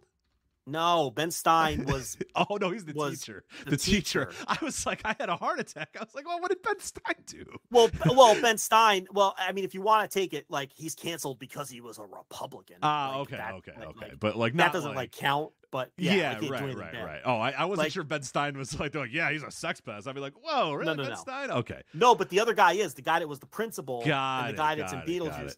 Let me make sure that's the same guy because I don't want to slander. yeah, someone. yeah. You don't want to. We can't. We canceled someone last week. Oh, Dick Justice. We canceled him, and he wasn't actually. and he was not in fact canceled. So Jeffrey Jones is Jeffrey the actor's name. Jones. Okay, is he canceled? You've seen him in a million things. yeah, He's yeah, yeah. in- The face looks and Howard the Duck and shit. Yeah, I've seen this guy. Yeah. Yeah, yeah, yeah. He, I believe, was canceled. In Hmm. fact, he was, yeah, Charles Deetz in Beetlejuice. Charles Deetz. Uh, ah, here we go on the wiki page, the criminal offenses section. All right, Rich. let's let's let's lock in here. All right, what do you got? Um, following leads. Oh, this is like a Mad Lib. Following leads in an investigation of Paul Reubens. Oh my. okay, so the so somebody they were investigating uh uh Pee Wee Herman. yeah. Don't laugh too hard because this gets dark. Oh, okay. Jones was arrested in 2002 for possession of child pornography and soliciting a 14 year old boy to produce sexually explicit images between September 2000 and May 20, 2001. Yeah. Um, if you'd like to continue reading about what he's accused of, no. you can do that on your own time. Um, oh my God, this is ins- oh, okay. I have to read it. No, I'm not going to read it. Please don't read it. Um, Let people if they want to do their own research, please uh He paid the boy to pose nude. Oh no, I can't. I'm not reading this. Yeah, let's- I, this is. let's- I yeah. can't read this. I'm reading it, but I'm not reading it out loud. Um, he was also arrested twice for failing to update his sex offender status. First in Florida in 2004, then six years later in California. Pleaded guilty to the felony charges in California, receiving community service, an additional three years probation. How about putting him back in jail? That yeah. when you read like- what he did, yeah, when you read what like he did, should maybe you're going to be like, okay, how about locking him back up? Um, upon learning of his involved uh, Jones record, locals insisted the public should have been alerted, considering their families that visited the set. Because he actually got work after that. Oh my god. Oh no, Hollywood. Come on. Um, Hollywood, what are you doing? yeah. So anyway, So Beetlejuice, yeah. Hi on TNT. Great. 24 hours of Beetlejuice. Get into it. Just Jeffrey of- Jones. Jeffrey Jones, yeah. I mean, I know everyone listening is reading it right now. It is I'm not, and I don't want to. I'm I'm good. fucking yeah i mean my god um all right how do we pivot from this Yeah, now we got to transition somehow into something else. So I don't want to be old uh, negative Nancy here. So let's let's move on to something that uh, I enjoy. Let's talk about Impact Wrestling's Bound for Glory, Joe. Let's talk about that. Did you did you catch up on the Bound for Glory this week? um i yeah watched the whole fucking show okay, there you go. of course. Okay, I know you're a man who does his work. Of course, you watch Bound for Glory. So I was there live um, at the show. Did a instant ish reaction live on uh, on it wasn't live, it was instant ish reaction uh, over at flagshippatreon.com the morning after I attended the show. Uh, Bound for Glory. So that is all up there if you want my extensive thoughts and review, my live report uh, from being at the show. But uh, yeah, I don't know how you want to do it. I don't know if you want to do match by match. Let's talk about big picture stuff with Bound for Glory. Obviously, the big story, and I guess we'll, we'll start off with this before we get to the matches themselves and the actual event Yeah. itself, was in the final segment of the show, a video played on the Jumbotron, and it was announced that Impact Wrestling would be returning to the name Total Nonstop Action TNA. They said that, uh, quote, we still hear from TNA chants wherever we go.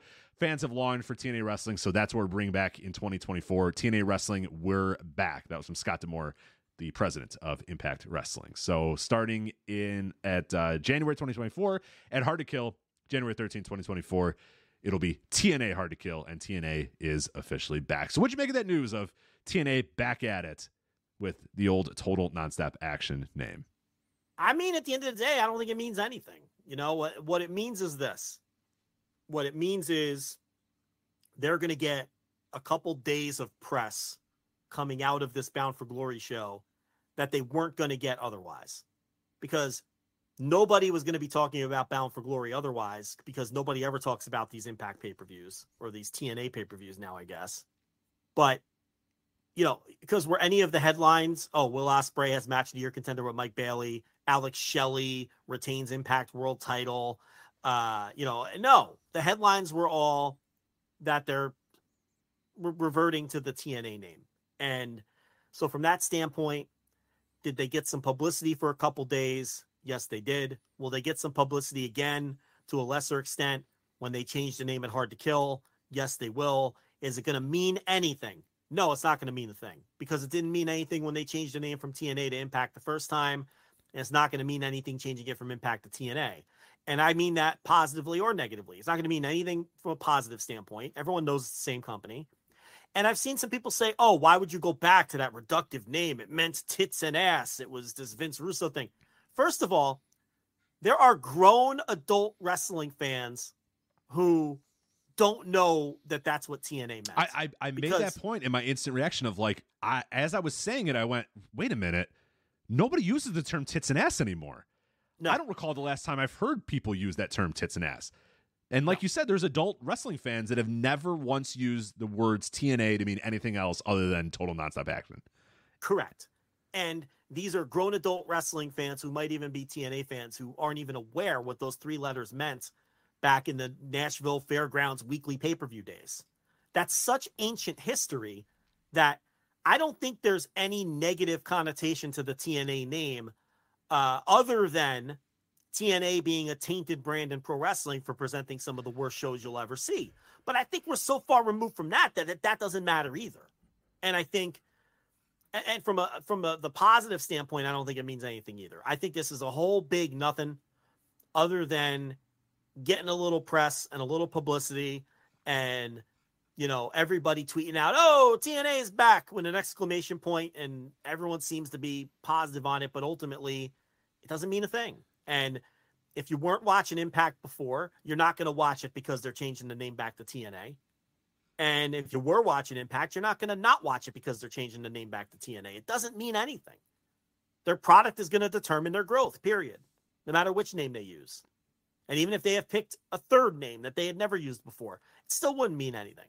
So, uh, to me, it's just it's it's it's a story that I mean, it's it's interesting from the standpoint of I just got used to calling it Impact after all these years. And Now I'm like, oh fuck! Now I finally get used to this. I think we Now changed we, we changed the header on our website because we always had you know it said TNA slash Impact Wrestling. I added Impact Wrestling in like 2010 or whatever, 2011 when they they changed. I think it was 2010, and I kept that until like easily 2020, and then finally I was like, all right, I gotta just lose this TNA thing and just put Impact Right. Wrestling, and then fine, I gotta put it back now. So Yeah, it, it, I finally disassociated the TNA part in my brain, and now they bring it back. But yeah, no. uh, Short answer to my long answer. I don't think it means anything. my official ruling on it was can't hurt, might help. Uh, I don't think it'll hurt anything. I don't think anyone's gonna that was watching Impact Wrestling is now suddenly gonna say, "Oh God damn it, I'm done." If they're going back to TNA, I'm not watching this thing. No one's gonna do that. No, no one that was watching Impact is now suddenly gonna stop watching. And then, like you said, nobody that was on the outside looking in. Now, maybe did you get a little bit more publicity? Maybe did you get a few more eyeballs? Did you get people that were reading press releases and going, "Oh yeah, all right." Will those people check it out? They might. I, I don't know. They might check out Hard to Kill. They might check out a weekly show. But there's always limitations to, to what Impact slash TNA can be. They're they're on Access TV. That's not a good place to you know, for growth. You're not gonna get a whole lot of growth being on Access. Uh, their you know their core roster, their core everything is just kind of you know it, I, I like a lot of stuff that Impact does or whatever, but it's not enough that's going to make s- people suddenly go and check out this show. I mean, I, I was at this show and it was sold out and it sold out early. It sold out because of Will Ospreay. I mean, you watch that show and the number. I mean, the guy who was over ten times more than anybody else on the show was Will Ospreay. You know, that's why I was at the show was because of Will Ospreay. And it's like, if you could book Will Ospreay every week, yeah, sure, maybe you can talk about like, oh yeah, we'll get some growth. But you know, at the end of the day, it's still that core TNA Impact roster, and it's you know it hasn't grown in the last couple years. It's not going to grow, you know. So it's one of these things where, yeah, I, I'm officially at can't hurt, might help. You might get a few more people that check it out, a few more people that go, oh yeah, all right, maybe I'll. But at the end of the day, it's just something that they wanted to do to connect their history.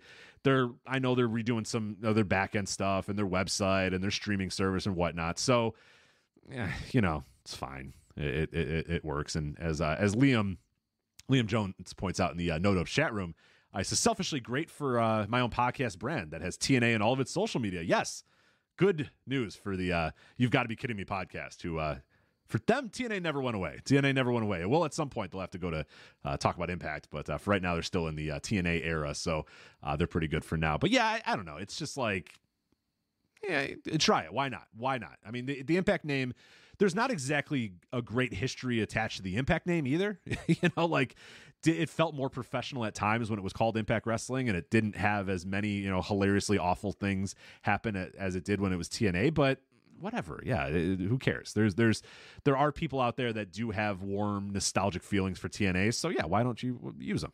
Because you're not going to lose anything with, with, this. So I'm I'm I'm exactly like you are. I, I'm I'm at can't hurt might help at this point, and and probably leaning more towards can't hurt won't hurt won't help, just whatever. It's it's just a different name that they can call themselves and and, and different branding and you know. They, they got you know what they got exactly what they wanted out of this. They got a bunch of publicity. They got people talking about it. They got us talking about it. They got press releases. So that's what they wanted out of it. So congratulations to them on that. It, it definitely worked. Yeah, that that's that, that's really what it comes down to. And what that's worth probably isn't a whole lot. But I mean, you mentioned Will Ospreay. Let's talk about him. I mean, his free agency is ramping up, and he hired Barry Bloom, the uh, infamous pro wrestling agent. And listen, I've been trying to tell people for months that WWE was going to be heavily in play. A lot of our listeners laughed at me. I don't know if a lot of them did, but some of them did. We'd get comments on the YouTube upload and, and other places. I, look, I've been told that WWE was going to be in play from the start. Now, is this Will Ospreay playing all sides like he should for leverage? Maybe. I don't know. Uh, obviously, on the heels of this show and working Josh Alexander, you know, it, uh, TNA has said we'd love to have Will Ospreay, and of course, of course, they the tires. yes. And you call Barry Bloom, and you see what it's going to take. Right? You're you're not going to win out. You know, it's. Um, I mean, if you're Billy Corgan, you fucking make the phone call. It might be a short one, but you make the call. You know, Every company that considers them. themselves a major player or a player in this industry has to call Barry Bloom and just at least say, "What's the price?" Okay, well that's fine. Thank you. Appreciate the time. Uh, a little rich for my blood. Yeah, but thank yeah, you. Right. For, you have yeah, to. You got to make that call and at least get the number. Maybe you put them on hold for a sec and you sit and you go, "No, there's no way we can do that." Okay, sorry. Thank you. Bye. Have a great one. So. And maybe Impact does get a grab. I mean, you know, you, had, you saw Ed Nordholm's tweet. Ah, this is just the beginning. You know, with the name change going back and everything, and we got some more stuff up our sleeve and all this. I mean, who knows? Look, Will Ospreay is at the point in his life. He's 30 years old. It's time to cash in the chips, and he knows that. And he knows that every company in the world that offers contracts is going to make a major play for him, and he's about to become a millionaire. He he's obviously making good money now, working you know under contract in New Japan for all these years, and uh, you know calling his shots, working all these other places, and and I'm sure his rate isn't exactly cheap, but he's about to cash in the chips and make life changing money. He deserves it. He's earned it. He's been the best wrestler in the world for five years. And this is the point in people's careers where the body starts to ache and um, you're not in your 20s anymore. The 20s lifestyle of living in an apartment, bouncing around the globe, doing pro wrestling with creative freedom and hanging out with your friends and partying, your mindset changes. He met a lady. She's got a kid. So he's got a kid now. He's talked about that. He's getting serious about his life. He's getting serious about his career. And he's going to sign a multi-million dollar deal with someone. Um, obviously, AEW is going to be in the mix. WWE, it's publicly known, and that's been reported that they're hot on his trail, and he's got some decisions to make. You know, um, would I completely rule out Impact? No, that doesn't mean I think that he's going to go there. I would put it at less than one percent.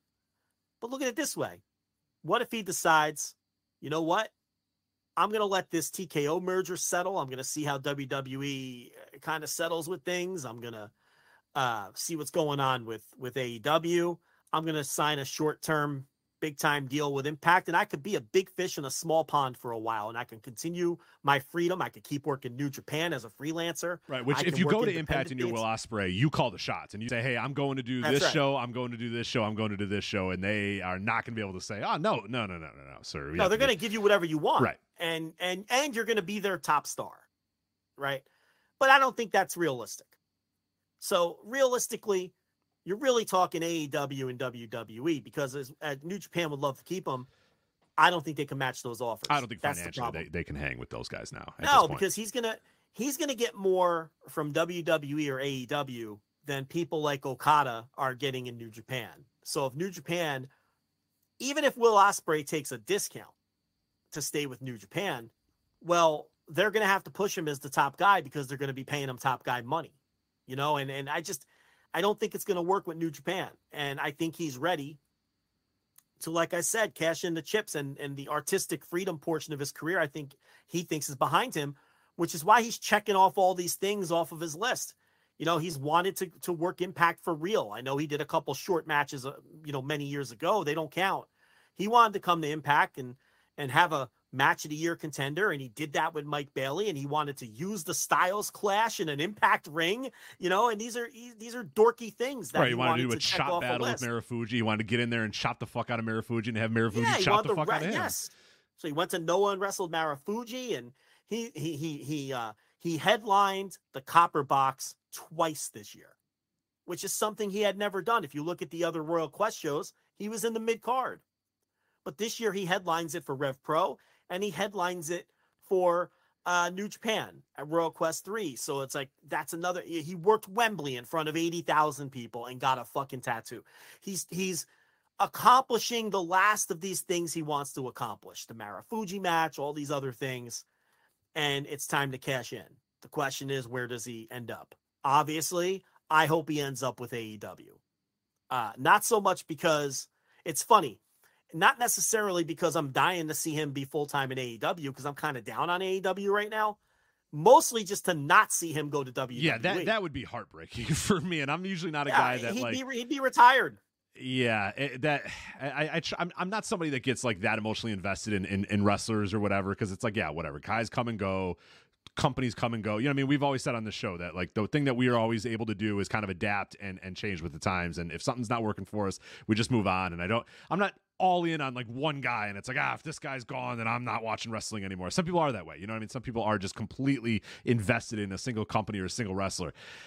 God, would it be gutting to have Will Ospreay show up in, in, in WWE? I mean that that one would hurt for a lot of reasons. Yeah. Now, now there's matches there. I would love to see him wrestle Logan Paul. I, I, it's Logan, and I, I always screw this up. It's Logan, not Jake, right? Correct. I would love to see him wrestle. I think Logan Paul and Will Ospreay could have a match of the year. You know, I think Logan Paul, with his athleticism and the things he can do, and what he has shown, the ability to pull off moves and look like a true professional. Could you imagine Will Ospreay guiding that guy through a moves match, and what they can do Oh, together? Like I would, I would love to see. If, if Seth Rollins know? could put together like fucking incredible work with Logan, yeah, Will would would take him to an absolutely Yeah, because it wouldn't just level. be a, a dynamic series of moves like the Logan Paul matches have been, and they've I've enjoyed every single Logan Paul match. Will Ospreay would have a real match with that guy and guide him through one, you know. And I think that that the the ceiling would be match of the year, but with those two guys, I would love to see Will Ospreay. Stay with me here. Wrestle a motivated Seth Rollins because they have that history sniping at each other on Twitter. And I think Ospreay has even mentioned Seth in some of his media interviews lately as he, you know, talks about his potential landing spots. And I think that Seth Rollins is a little jealous that guys like Will Ospreay get all this hype from the Smarks when he feels like, you know, Seth Rollins recently had that quote. He said, "I feel like if if I forget the exact quote, I'm paraphrasing. He's like, me at 100%, I'm better than anybody. well. and he was implying wrong. Yeah, he's wrong. now, hold on. He was implying that he can't be 100%. You see what I'm saying? Because of where he is. Now, I don't necessarily agree either. But Will Ospreay responded to that, and he said, Will uh, Seth Rollins says at 100% that he could be the best. Well, at 50%, I'm already the best. So imagine me at 100%. And then he went into match building mode and started building a match with Seth Rollins. But I think that those two guys, if you got them in the ring together, would be motivated to show the world that they can have the best match in the world. Would it be? I don't know. But I think that they want to work with each other, is what I'm saying. So there's things that he could do in a in WWE that I would be interested in.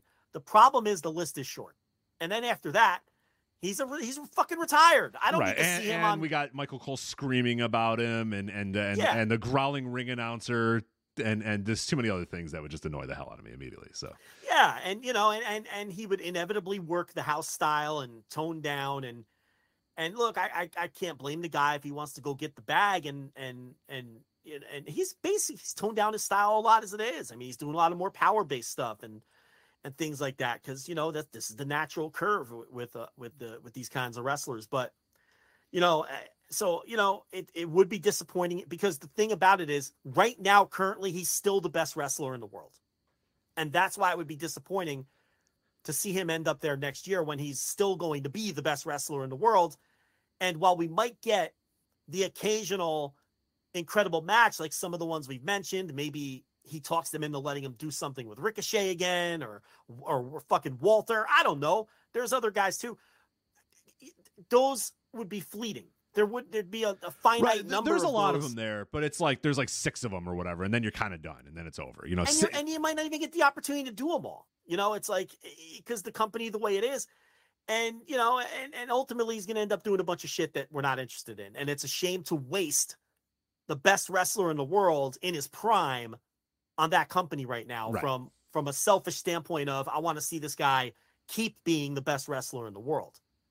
Whereas if he ends up in AEW, you still have all that. You know, they can book him if he's under contract to them. They can book him without any, you know, uh, governor or reigns because he, he he could do whatever you want with him because he's your guy. Plus, if he goes to AEW, he could still go to New Japan, and he could still, um, you know, maybe if he if he ever wanted to go down to Mexico and work CMLL or AAA. right, right. But if he wants to work a Wrestle Kingdom or whatever, he can. Yeah, and that he can still do it. right. Right. Or if he wants to go work with Vikingo in, in a triple at Triple Mania, or if he wants to give CMLL a shot and work with fucking uh, you know, the new mascara whatever the fuck. He he can still do that shit if he sign he could have his cake and eat it too. He can get the bag and he could still flex his creative muscle and and satisfy his artistic itch, you know, by working in other places as well. So he has a lot to decide. And he, you know, and he's talking like he's like, I'll listen to Impact. I'll listen to the. I, I'm interested in WWE. I'm interested in AEW. I'm I'm gonna listen to New Japan. I'm gonna listen to Billy Corgan if he calls me. You know, and it's like, and that's how he should be playing it. What's really in his head, I don't know. We know that in the past, he has laughed off the idea of going to WWE, but that's when he was 26, 27 Right. years old That's when he was a single guy, uh, 26 years old. bouncing old, around the world. Yeah, without a lady, you and know. without a kid, and without you know, 10 more years Partying, of, of wrestling on his way. on his body. Yeah. yeah, not worried about his bank account necessarily, you know, and, and things change when you're like, okay, now I have to make money because my body's not going to last forever. I've got responsibilities. I got this family I love, and your mindset changes. So I don't know. Um, I don't think anybody knows, and he's going to play this smart, and he's not going to let any. And anytime anybody asks him in one of these media deals, of course he's going to say, "Oh yeah, I would love to work in Impact. I would No, love to it work here. I behooves him love to say there." that he would he would take offers from all these companies because of course he should say that because that's how leverage works. He should never Yeah. say I I want to be in AEW and I never want to go to WWE. That that does that's not good. Make make WWE make you an offer. Bring that offer to AEW. Make them make you an offer. Bring that offer to WWE. Do that as long as you can. Make that make as much money as you possibly can. When you're when you're a valuable asset like that, that's what you should be doing. Playing those two off of each Yeah. other. Yeah, and you know it's um, I, I don't think anything is off the table with him. You know, I wouldn't totally shock me because he's a different kind of thinker if he did resign with New Japan and just kept doing his own thing. You know, in between the New Japan tours, maybe he just truly loves New Japan and he wants to help that company right, climb back Rob out of the. along the way. I mean, because he can also still do a lot of England stuff. Yeah, I don't know. I, he he's he's a unique fella for sure, and that's I think that's why it'd be so disappointing if he just went to WWE and that was it, and it was like, yeah, he works WWE now, and he works. But doesn't it concern you that it feels like he's checking off things off a list? It here? does, it does, but then again, like it does, but he's also he's done that for the last couple of years in my mind. Like it feels a little bit more deliberate this year that he's checking stuff off, but it does feel like over the last couple of years he has just taken any cool match that he could find. So I I don't I get your I get I get the worry. I get it for sure. And that does worry me a little bit. I'm with you, but it, it to me he's also a guy that that has been pretty open and done as many cool different things as he possibly can. So he doesn't feel like this year doesn't feel that much different than last year did for me. in, in terms of him doing stuff, but he is he is checking a few more boxes off this year for sure. What what's left for him to do outside of WWE? There's really not much, yeah. He's won the IWGP Heavyweight Title. He's worked Wrestle Kingdom. He's worked the Wrestle Kingdom main event. He was the most over person on the biggest pro wrestling show in history. He uh, went back to Impact and checked that off. He worked Marufuji finally, which is something he's wanted to do for years. He got that Mike Bailey match out of the way that was supposed to be at WrestleMania weekend last year. Someone else he wanted to work with. He got Callum Newman into New Japan, his his protege, to give that kid a shot and get his career going. He got Aussie open a bag from AEW. He, yep, he got Fletcher and Davis. You know, he he's there's really he's worked, you know, multiple AEW pay-per-views. He worked Forbidden Door. There's not much left for him to do outside of can I headline WrestleMania? Can I be one of the biggest stars in the biggest company? And I don't know if that's what motivates him at this point or if he still has the attitude he had when Ricochet tweeted at him a few years ago and said, Hey, you can join me here. And his response was like, Yeah, well, that's never happening. I don't want to go there. You know, I don't know if that's still how he thinks. He's not going to tell WWE that. He's No, going to hear no. them out. Even if he really thinks that, he's going to hear, you know, and then go back to fucking Tony and Kadani and say, All right, well, you know, here's what you need to give me. You yeah, know, I, I want to stay with you. Beat this offer right here, and I'm staying. Yeah. Or y- you know, give me 80% of this and I'm yours. Whatever his tactic is, right? Like maybe that is how he's going to play it. I, you know, no one knows. So um it's it's going to be contract season, you know, and he's going to be free. The, at re- the at- real at war the of end January. 2024, not the fake war of 2024. This 2024. is the real one. That's Yeah. correct. Yeah, the real biggest free agent of 2024. Because we all know the other guy signed.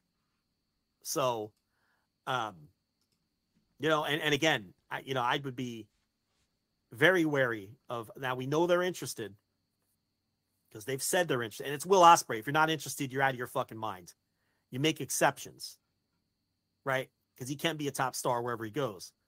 But you still have to keep an eye on this TKO Endeavor stuff. You got to keep an eye on it. And whenever wrestlers ask me for advice, contract wise, I that's the first thing I bring up. I'm like, you got to keep an eye on the, the the the moving parts over there Yeah. and how they're going to handle free agents. this week especially, man. it's been a, Yeah. it's uh, that that is not a done. That is not a hey. We've wiped our hands and we're all right. Now we're full steam ahead with Endeavor TKO. I mean, th- that's a very fluid, very interesting situation that continues to to to change and adapt. And and uh, yeah, even this week with uh, Endeavor looking like they're going to go private, um, that doesn't necessarily affect TKO all that much right now. It- yeah, it does. Yeah, two different They're, situations. they're two but- different. Yeah. And Endeavor is the company that owns 51% of the TKO Yes. group holdings or whatever. Endeavor is the majority owner of TKO, which is the publicly traded company, which was UFC and WWE, the merged company, which Right. is now Endeavor owns 51% of that, and Endeavor would be going private. But that not T- TKO would remain public. Right. But you know, Ari Emanuel, you know, that ringing endorsement of Vince McMahon when the merger was taking place is no longer a ringing Uh, no, no, I quite mean, the contrary. When asked, you know, why why their television deal wasn't as high as they expected, and they mentioned, well, you know, Vince McMahon might have something to do with that. You know, the, yeah, the everything we've been talking about. Right. Yeah. It's you know, and he blamed Vince and now, you know, and now Vince is out of the creative spot and and you know, it's just so many moving parts. It's so volatile.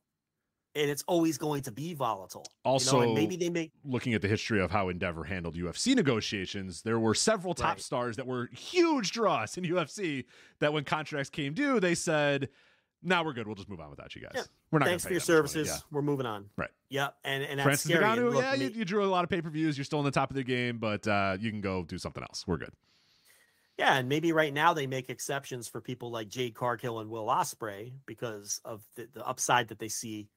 But if you're that next level down free agent, I don't. There's no evidence right now that they're in signing mode for people like that, right?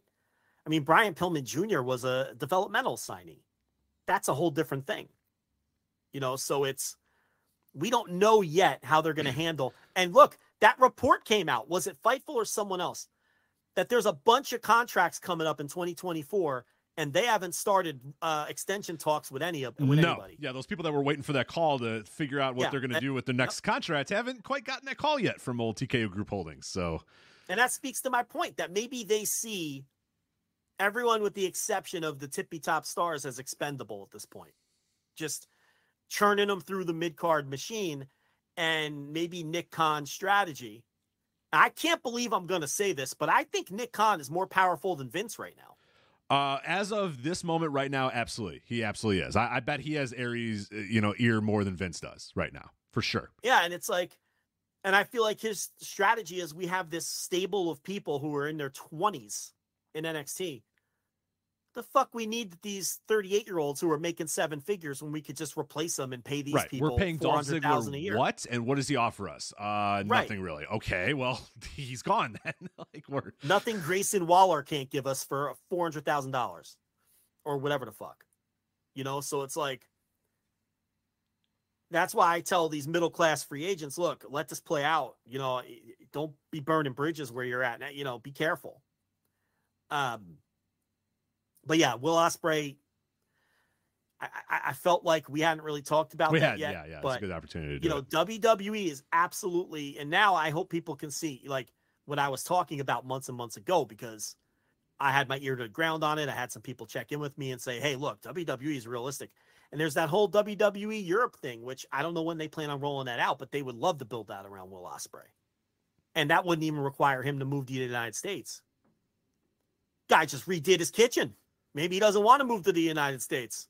Did you see that? He just I did. Yeah, he's there kitchen. with a, yeah. He's got the screwdriver going, and he's watching. Yeah. uh I forget what he was watching on the, the other TV, but he was watching some wrestling going on He too. was yeah. watching New Japan VTR videos and responding to. Uh, I think that's, That's what he was right. watching. But he, uh, motherfucker, just got a new microwave. Who says he wants to come to America? Well, I don't want to leave all that behind. I said TLB this week. Be like, oh, I found two houses I want to buy. I was like, what? Yeah, excuse, Excuse me? I'm like, we just put in granite countertops in the kitchen. We can't leave now. that's a No, we gotta we sunk gotta, we gotta stain these things for a little bit. Yeah, we gotta cook on Yeah. these things. We gotta cut on them. We gotta, you know. Let Yeah. the kids destroy it first. I mean, geez, it's a sunk cost at this point. We can't be moving right now. I didn't even I, that conversation went nowhere. I'm like, I don't want to know. I don't want to know how much these houses are. I don't even want to. I don't want to know I, the thought of moving just horrifies me. oh, it horrifies me. I'm like, and she she's like she frowned. I'm like, take that frown and keep on walking. I don't want to know nothing. this is not a conversation I want to have. You know, so uh you know what? You know what I did? I went to the kids and I was like, "Oh yeah, you know, mommy wants to move. She wants to leave our house." And I played th- their emotional strings. you know they don't like, want to move. Yeah. We don't want to move. You know what the boy said? So funny. He says to Brittany, he goes, "But if we move, we we won't have four TVs on the wall anymore." He's not wrong. I was like, yeah. Was like, "That's Atta my boy. boy." That's a She- boy. She's like, What are you she's like, we would bring child?" the t. She's like, she's like, we would bring the TVs. We're not going to leave the TVs. We'll put them on a different wall. I'm like, nah, no, the boy's right. He's right. He's he's he brings up a fantastic point. You don't know about the wiring in that new house. You have no idea about the wiring No, in that new house. no, Yeah. no, He, he wants to watch the golf with his old man. You know, he doesn't want to. You, you got to have those four screens. Um, yeah, but Will Ospreay just did his fucking kitchen. Yeah, maybe he wants to stay in the fucking wherever the hell he lives, the Docklands. I don't Probably think doesn't live in lives in the Docklands. Docklands, but yeah, let's go with I that. don't know. Yeah, fucking, I was watching that Naked Attraction. yeah, on, yeah, uh, yeah, yeah. I, I have not. I you into that I- with the nurse? Nah, I can't do. I can't do naked people. It, it, it's too much. Yeah, like like normal naked people is. I can't do it. Yeah, it's uh, Like normal naked yo, they're normal. s- Yeah. fucking gross. You know what I mean? Like These aren't like all the hot human people. body. Yeah, the Yeah. human body is it, the male human body is absolutely hideous. Absolutely hideous. Horrendous. It's just Horrendous so male body. Like like even So- like the female body is is you know that but a male body, just a normal male body, like a dude, just a normal ass dude with his tiny Yeah. little dick and his gut and Yeah. stuff. It's oh, it's so gross. It's, His- why does any, his- why would any woman ever? I mean, you know what I mean? Like, look at this. his non his non erect shriveled up little dingus. Right, like, come on. Like, I'm like Nobody wants to look at that. Yeah, I got a Yeah. fucking gut, like you know, a little bit Do of. you ever do you ever get out of the shower and look in the mirror and be like, how did anyone ever Yes, to fuck me?" every night, every day, every morning. like- I look at myself and I'm like, oh, like this I'm poor like, how is woman, my- this how poor does- woman has to sit How down. does my hot wife And that's to pretend. anyone. That's to pretend that she's attracted to Yeah. this. Why? Why does she want to fuck me? Like, yeah, absolutely. Yeah, men are the worst. Like, We're so gross. I watched. oh, we're hideous. I watched this naked attraction. That's why I can't watch it. I don't want uh, to see men. I don't want to see naked dudes ever. And it's not. It's not a. It's just they don't look. They're like gross. You know what I mean? Like, and I don't mean it in like a. Oh yeah, yucky. Like I just mean like the male body is just Right. You don't want to look at naked men. Yeah. They're hairy Men are disgusting. and weird Yeah. and unerect penises. So yeah, it's gross. little shriveled dingus. Yeah, no one wants ugh. to look at it. So, so uh, my point here was whether like when someone gets eliminated, you know, like like they come out of their little fucking tube or whatever yeah, they that they're little contained pod in, tube thing going. little Yeah, pod, and the music plays down, down, down, down, down, and they come out of the tube, and uh, and the host says their name and where they're from, and the show is based in the UK. And I popped big the other night because this one guy was from the Docklands. Oh, there it She was like- "Ah, like, "Oh, his his name is he's 28 years old. His name is Liam. He's from the Docklands and he's a day laborer, right?" And like, right. How, it- how was Liam's body? Pretty good. hey, he was he was the shit. Yeah, covered in tattoos. He was a mess. So they um, and then they then like the woman, the picker, you know, like, like who eliminated them. They have a really awkward little brief exchange. Sometimes they give a little naked hug, you know, and then then Liam hits the bricks because he's eliminated. Yeah, yeah. Hit the bricks, know? Liam. And then the host is like, "That's not going to be a match, I'm afraid." You know, Liam. You know, you're going to have to go. And you know, he hits the bricks.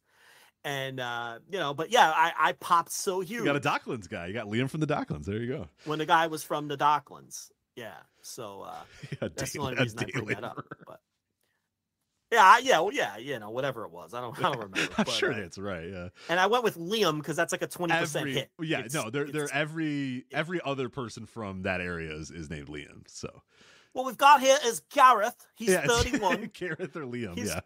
He's from North London, and he works in sales. You know, and he comes down with his shriveled little dingus. Tiny and, little dick. You know, yeah. yeah, yeah, that's that's how it is. You know, Nathan in the chat says Rich wants them erect. I want them erect because when me and TLB watch this, we're like, wouldn't this be easier for the woman if she saw the Absolutely, penises yes. erect?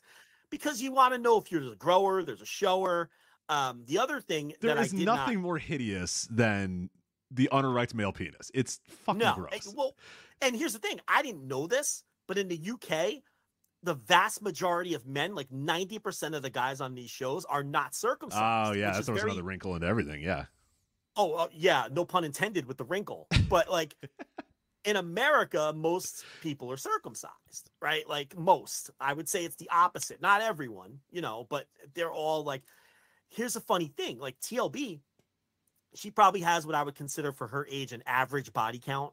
Like very average, you know, an average body count. Like she's no she's no nun, okay, but she's, you know, She's not Wilt Chamberlain out there.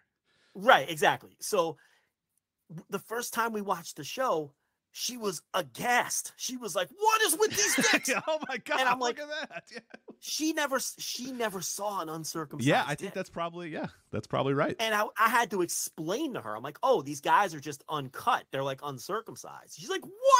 Where's the head?" I'm like, I, yeah, if you you're not gotta used to it, it, it's it's a bit shocking. It is.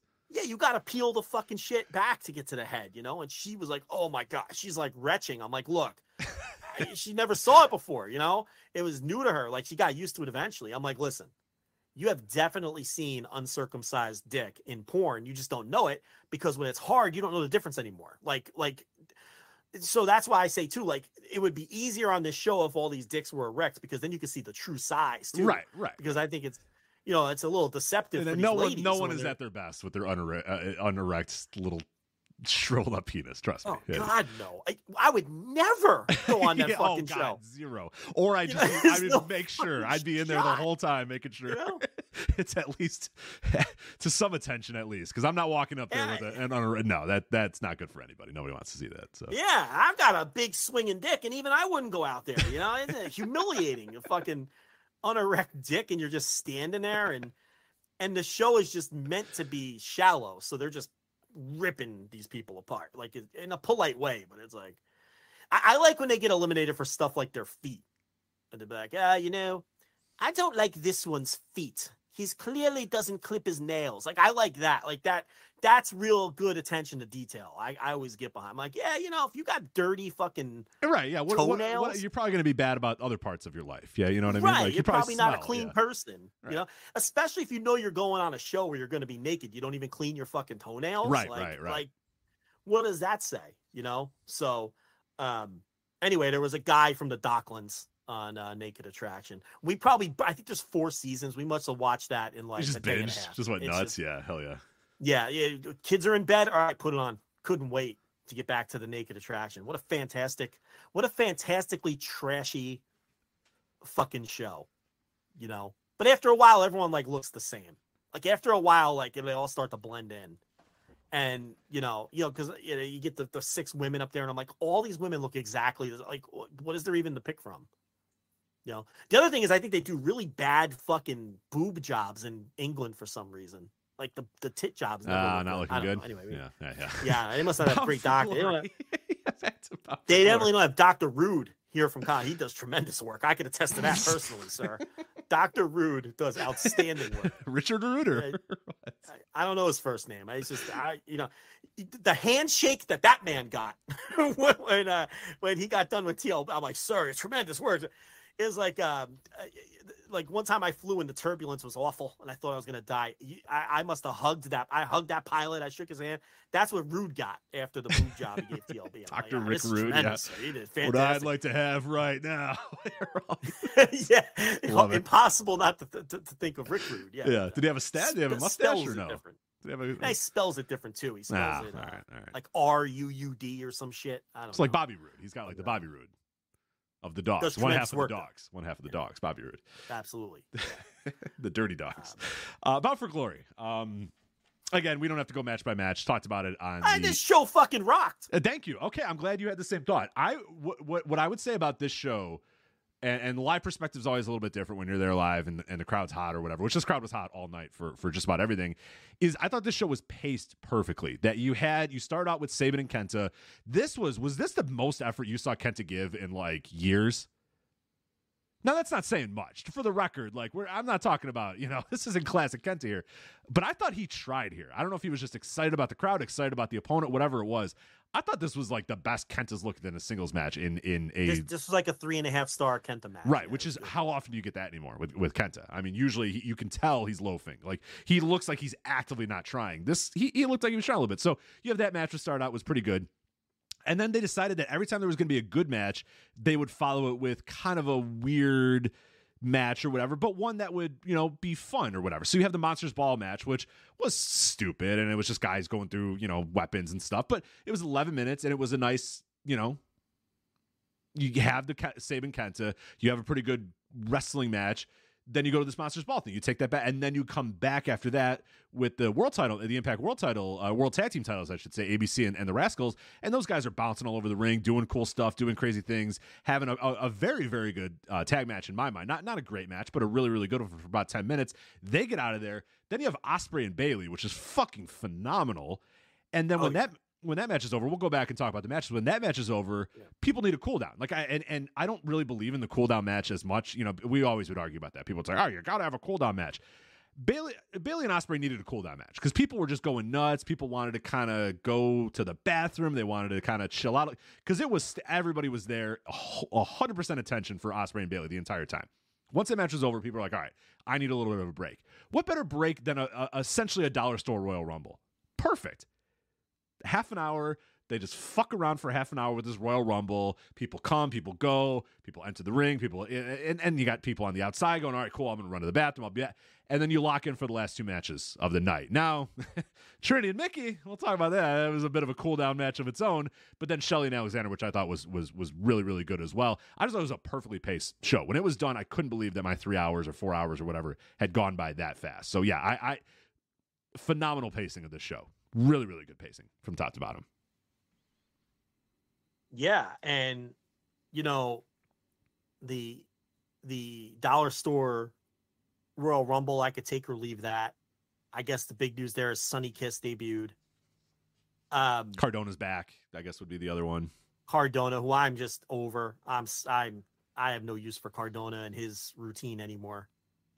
Um, but yeah, everything else ranged from good to pretty damn great. Because I, I thought Will Ospreay, Mike Bailey was better than Will Ospreay, Zack Sabre Jr. from the Road I 100% agree. I have that in my notes. or or rather Royal Quest three, not the Road. Hundred percent. My notes the same. I, I I said that. That's what I wanted to talk about. Is is where would you put this versus you know we've had this this week's great Zack Sabre uh, this week's great Will Ospreay matches. You know every week uh, it seems like there's another one. I thought Bailey and Ospreay, and again, I, it, live live building you know changes a lot of things, but I went five on it. I thought it was phenomenal. I thought the last ten minutes of that match were just like some of the best shit I've ever seen. The counters were great. Bailey doing the spin kick out of the corner, and Ospreay taking his head off with the hidden blade, and and just god damn, was there just such good stuff here, and the kickouts, and and making you believe, god damn it, Mike Bailey might win this match, even though you know for a fact Mike Bailey's not going to win this match. I thought when it was all said and done, I was like, now that is a fucking match, man. That that is that is just spectacular work from from Ospreay and Bailey. So I, I loved it. I, I, went five in the building. I've seen some other people say, ah, you know, watching on pay per view, I was more four and a half or four and three quarters or whatever. But I'm pretty confident my five in the building, man. That that that, that thing was a special match that I was watching.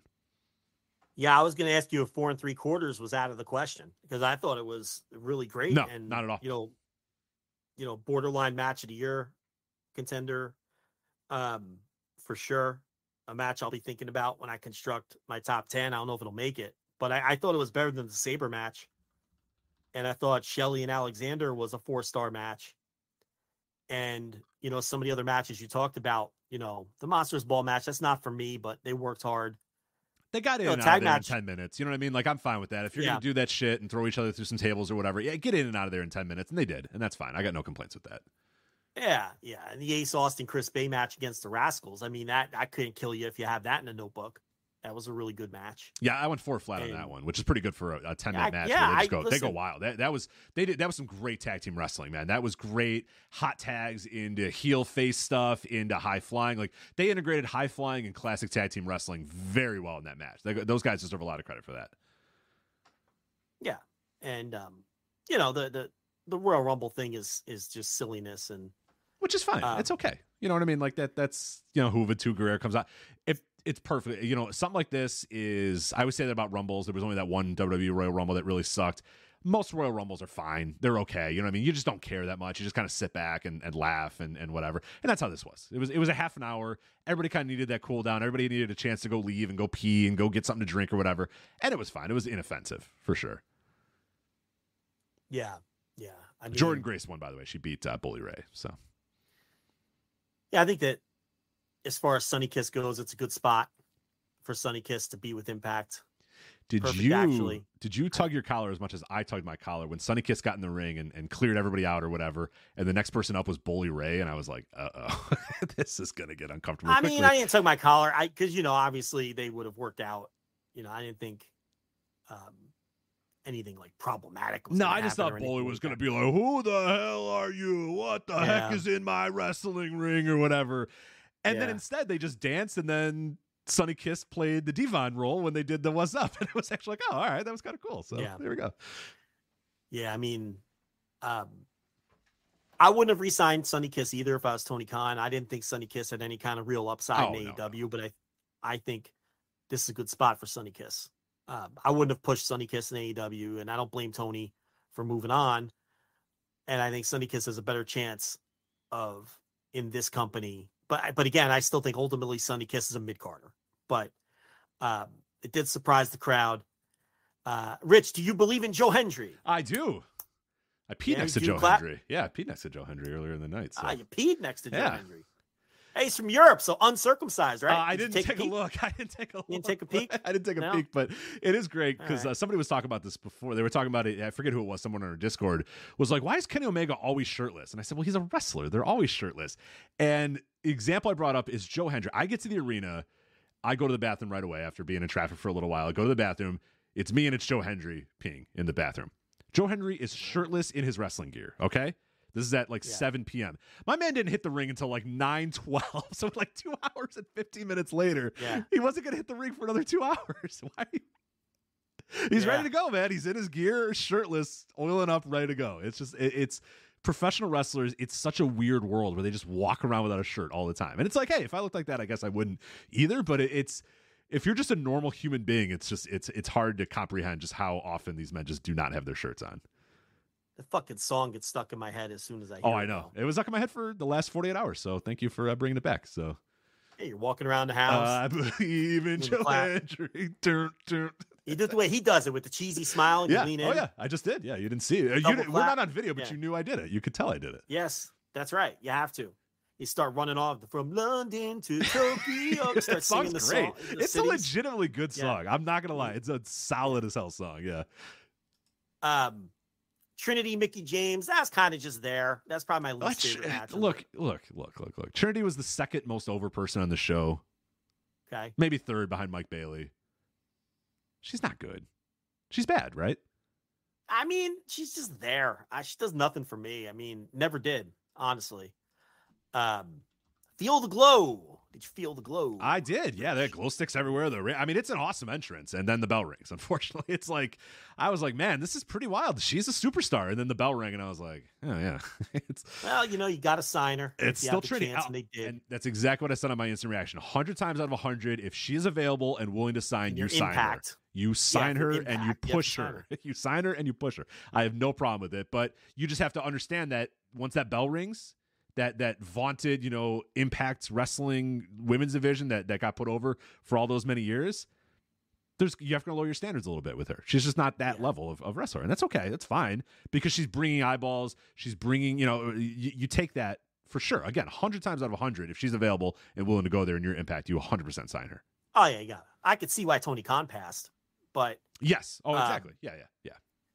You know, if he did, I mean, there's there's a rumor that maybe the condition of her release was you can't go there. Who knows, right? But it's like if you're Impact, you know, whether that's the case or not, that's someone you have to take a chance on, and at least see how it works out. She's undefeated. They gave her the title, and uh, and that's that. Now, a lot of people thought Josh Alexander would win the title back. real, he qui- real, real quick on the Mickie uh, James Trinity stuff. Just want to point this out for for I don't know if it was a, visible on the pay per view as much as it was to us in the building, but uh, David Penzer, who's the Impact ring announcer, uh, said. And standing on the, the, the- the- the- the- this side of the ring, uh, you know, whatever is from Roanoke, Virginia, and Mickie James turns her head and goes, "Richmond, Virginia, Mm. not Roanoke." and Yeah. she was livid. I don't know how hot, huh? she was taking her gear off, going fucking Roanoke, Richmond, like to the other Wow. the people in Impact, and looking at you know fuckface Yeah. Phillips and and Matt, the Drama King Matt, and just stomping around the ring. You know when someone's like having a fit. She was like stomping around the ring. You could tell in her head. She's like, "Fucking, I've been in Impact for how long? Fucking Roanoke, like I." And I don't know that I don't know the dynamics of a Roanoke versus a, uh, a Richmond in Virginia, but I guess if you're from Richmond, you do not want to be from Roanoke. I'll tell you that because she was Yeah. hot about it. And we were, as we're watching this match, a few of us noticed it and we're like, she's out of this match. She's not focused. Like there was a while at the beginning of the match where she, you could tell she's still pissed about being announced from Roanoke. I was blown away. She seemed to kind of shrug it off a little bit, but yeah, I don't know if it was obvious on pay per view, but this one was hot at David Penzer for calling her from Roanoke, and and, and it, it seemed to affect at least the beginning part of the match. Not that I think the match was going to be good if David Penzer said Richmond, but I, I do think it did affect her a little bit. I'd want them to get the city right too. Sure, You know, yeah. I, I don't know. When I, you're hardcore country, you better get my fucking. I mean, come on, Jesus Christ! I'm Mickie James. Yeah, Let's go You here. know, it's uh, you know, and then uh, Shelley retains, which I think may have surprised some people.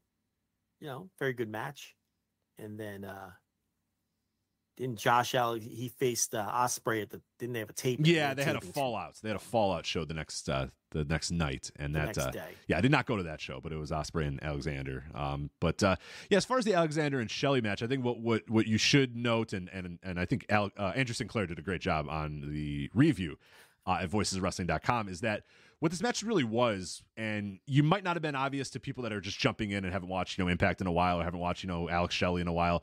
This match was Josh Alexander coming back from injury, coming back from you know whatever to a supremely confident Alex Shelley, a guy that he's beaten numerous times before. Josh Alexander has beaten Alex Shelley before. Alex Shelley has not been good enough before. On this night, Alex Shelley was just a better man, and he wasn't. He was just he was dominating uh, Alexander, beating him. He was the stronger man, the better wrestler, the smarter wrestler, the more poised wrestler. Everything you could say about Alex, Shelley. He just had it here. So much so that like the final parts of the match where he, you know, at one point he's beating on Alexander so badly that Alexander's headgear falls off, and Shelley just kicks the headgear out of the ring. Like, get the fuck out of here. You know, this headgear shit. Then later in the night, uh, maybe a minute or two later, he kicks Josh Alexander in the mouth, and Alexander's mouth guard falls out. And Alex Shelley does the same. He kicks it out of the ring, like get the shit out of my ring or whatever. And then when he pins Josh Alexander, now and, and Sinclair pointed this out, and I'm glad he did because uh, because I noted it too. Shelley put his hands on his shoulders, not like a pinfall where you kind of go over the guy. Hands on the shoulders, like I am so dominating this man right now on this night. You you aren't even on yeah. my level, dude. And yeah, it was a little bit of a weird because you were expecting maybe more of like a, a kick out heavy, you know, sort of main event. But this was this was Alex Shelley proving that he is the man right now in Impact, and I I love that match structure. Kind of a little bit of a Japanese thing where a guy comes back and you know, maybe yeah, it wasn't fully ready. Out. Yeah, and I and I yeah. stupidly thought that Alexander they wanted, you know, it's just an opportunity to get the title back on Alexander. You know, and and and I like this match structure where Shelley is just like, no, dude, you're not on my level yet.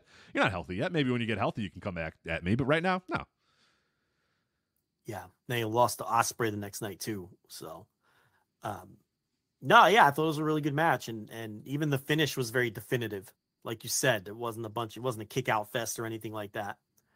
So uh, this was a really good show. I mean, it absolutely fucking smoked the NXT show, for instance. I mean, not even fucking close. Um, you know, and and and really, there wasn't anything that I would call a bad match on this show, and everything was. Most of the matches were good, you know, and there were a couple of matches that were just okay, and you traveled to Cicero for it. Did you get an Italian beef? Did you uh, make a did deal not with get Al Italian Capone? beef on this day? No Al Capone, no Italian beef on this day. I, I eat plenty of okay. Italian beefs. Do not worry, but uh, not uh, not on this night. Not so. on this day, though. Nah. Okay. Trust me. I, Al Capone used to bounce around Cicero. He did used to bounce. That used to be yes. one of his haunts. Yeah. Yes. Uh, Torrio too, right? Johnny Torrio before Al Capone. Right? Uh, yeah. Yeah. So you know your mob history. Ah, living in Chicago, there's no choice. You got, you got yes. it. It's it's it's very odd how much we embrace mob history here in Chicago. You would love it. There's mob well, tours, there's mob walking tours, there's mob these tours, there's Al. You go to a place, know, there's Al Capone merchandise everywhere. it's like, I mean, the guy you know, was a cold blooded killer. I don't maybe don't like you know. You don't say Italian people embracing mob culture. I know, what? hard to believe. Sit down, Joe. Sit down what? and try to comprehend this. That uh, that uh, they might be embracing it as a, as a as a badge of honor when you know Can't many believe people. It. Yeah. you know, in New Jersey, I never encountered such right, a thing. Right. Yeah. oh God. Um. Yeah. So uh, that's the uh, Bound for Glory. Yep. Which, uh, pretty By the way, show. Cicero, Cicero fun facts coming your way uh, very soon in the uh, AWF series at flagshippatreon.com, Freedom of Choice. Mm, maybe uh, mob connections there. Uh, well. Very much so, including the AWF yeah. itself, which has mob connections. Yeah. So uh, tune in for which, that. As we've yeah. learned, is a money laundering front. yes. Yes. Yes. Yes. So I've done some research on that. I've I, I, haven't. I try to talk to some people. Some people won't talk, so I don't want to end up in a in a, in a mm. floating in a lake. So I'm gonna. You don't want to end up in Cicero as part no, of the foundation wanna, hey, of the building. Cicero, yeah. and I'll show you some documents. I don't want to yeah. go. You know, hey, I got a briefcase here. Let's talk about what's in this briefcase. I'm not gonna find out. So, um, but uh, at least from what I could glean from uh, Chicago Tribune articles and some other stuff, there's some good mob connection stuff with the AWF. So we'll talk about that. You better watch yourself. There's a I reporter poking around. I know. From, from, I know. Yeah. I, I, I talked to one guy, and I think I maybe gotten a little too close, and I was like, all right, all right, we're out, we're out. So mm-hmm. we're out. we're know. done. Yeah. So again, if I end up, if you find, if they find me in a lake, I'll, uh, I'll send you the name of the person. that river that they dye green every year. Yeah, Chicago River. Chicago. I might end up floating there, and I'll let you, I'll let you know who I think it was. So I should probably let you. Know They still soon. dye it green. Oh, every, every St. year. Patrick's Day. Yeah, every St. Patrick's Day gets dyed green. So. You got a lot of Irish out there in Chicago. Uh, yes, quite a few Irish here in Chicago. Yes.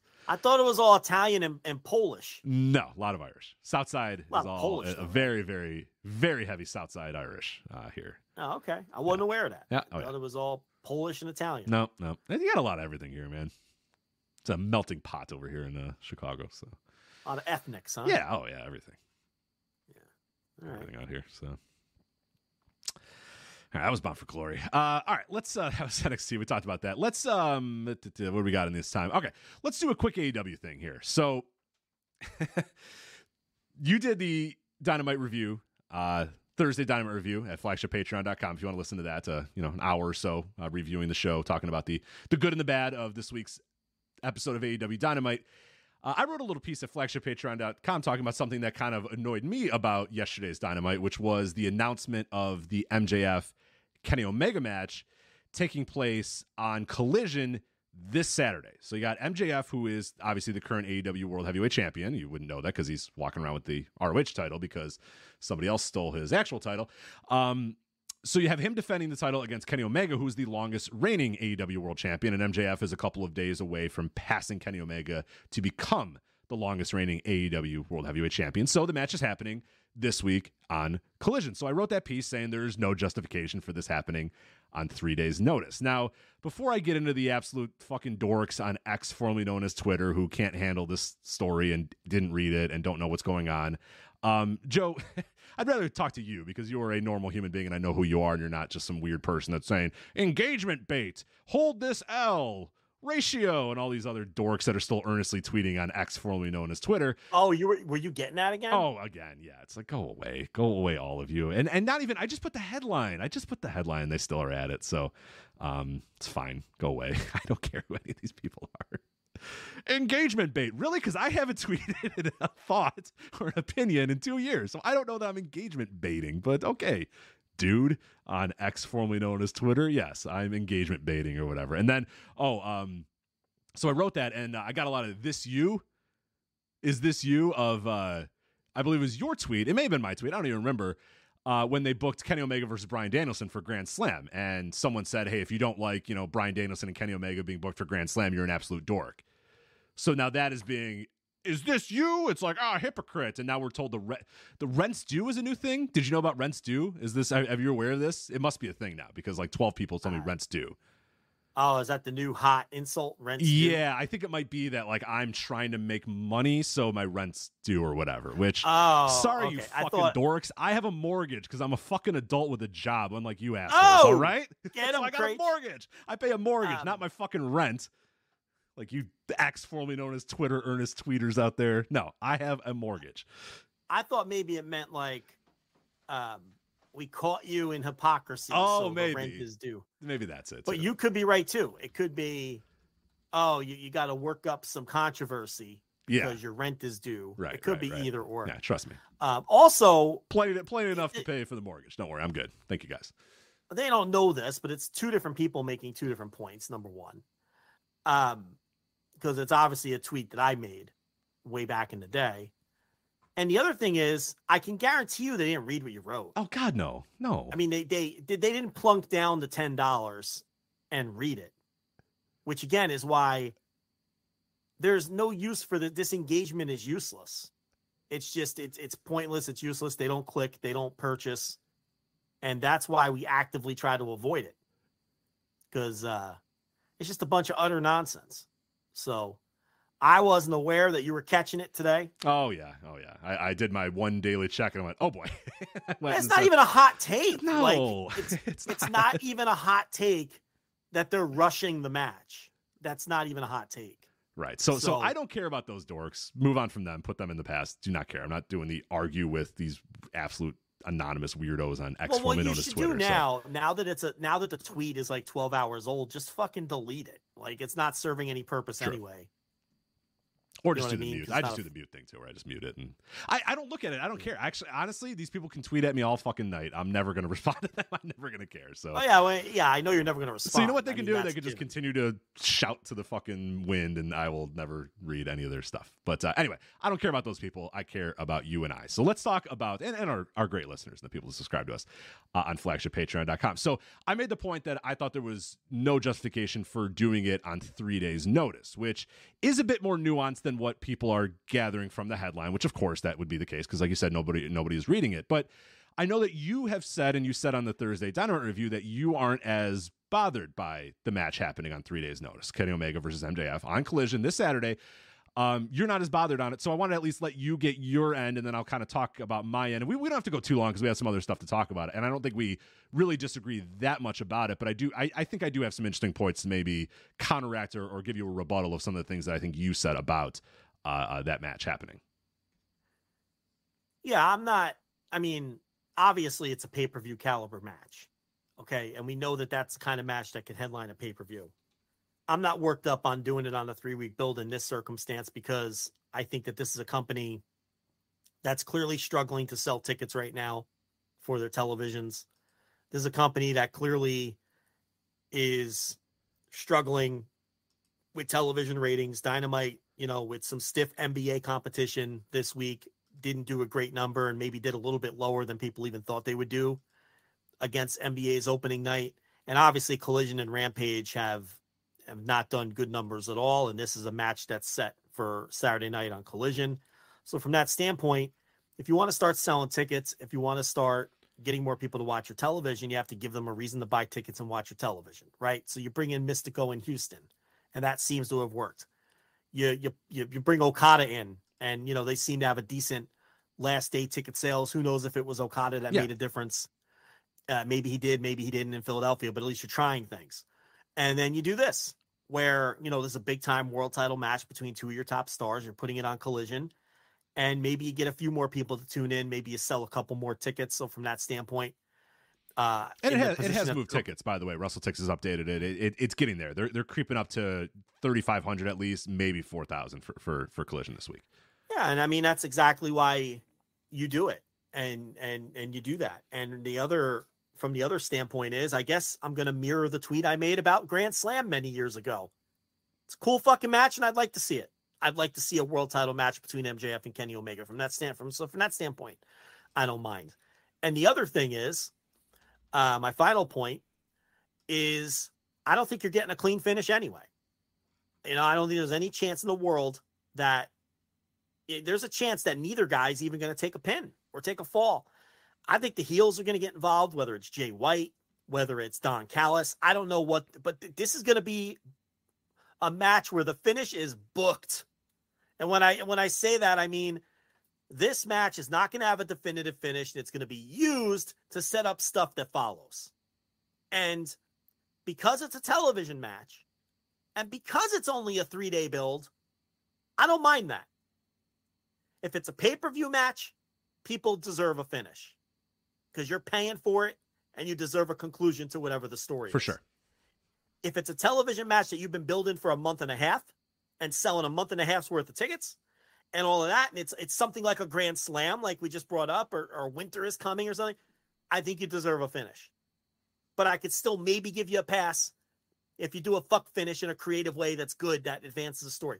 This match, because it's only a three day build, I really don't care what they do with this because I feel like this is a story advancement match anyway, wrapped up in this false pretense of, all right, we're going to see who has the longest world title reign in AEW history.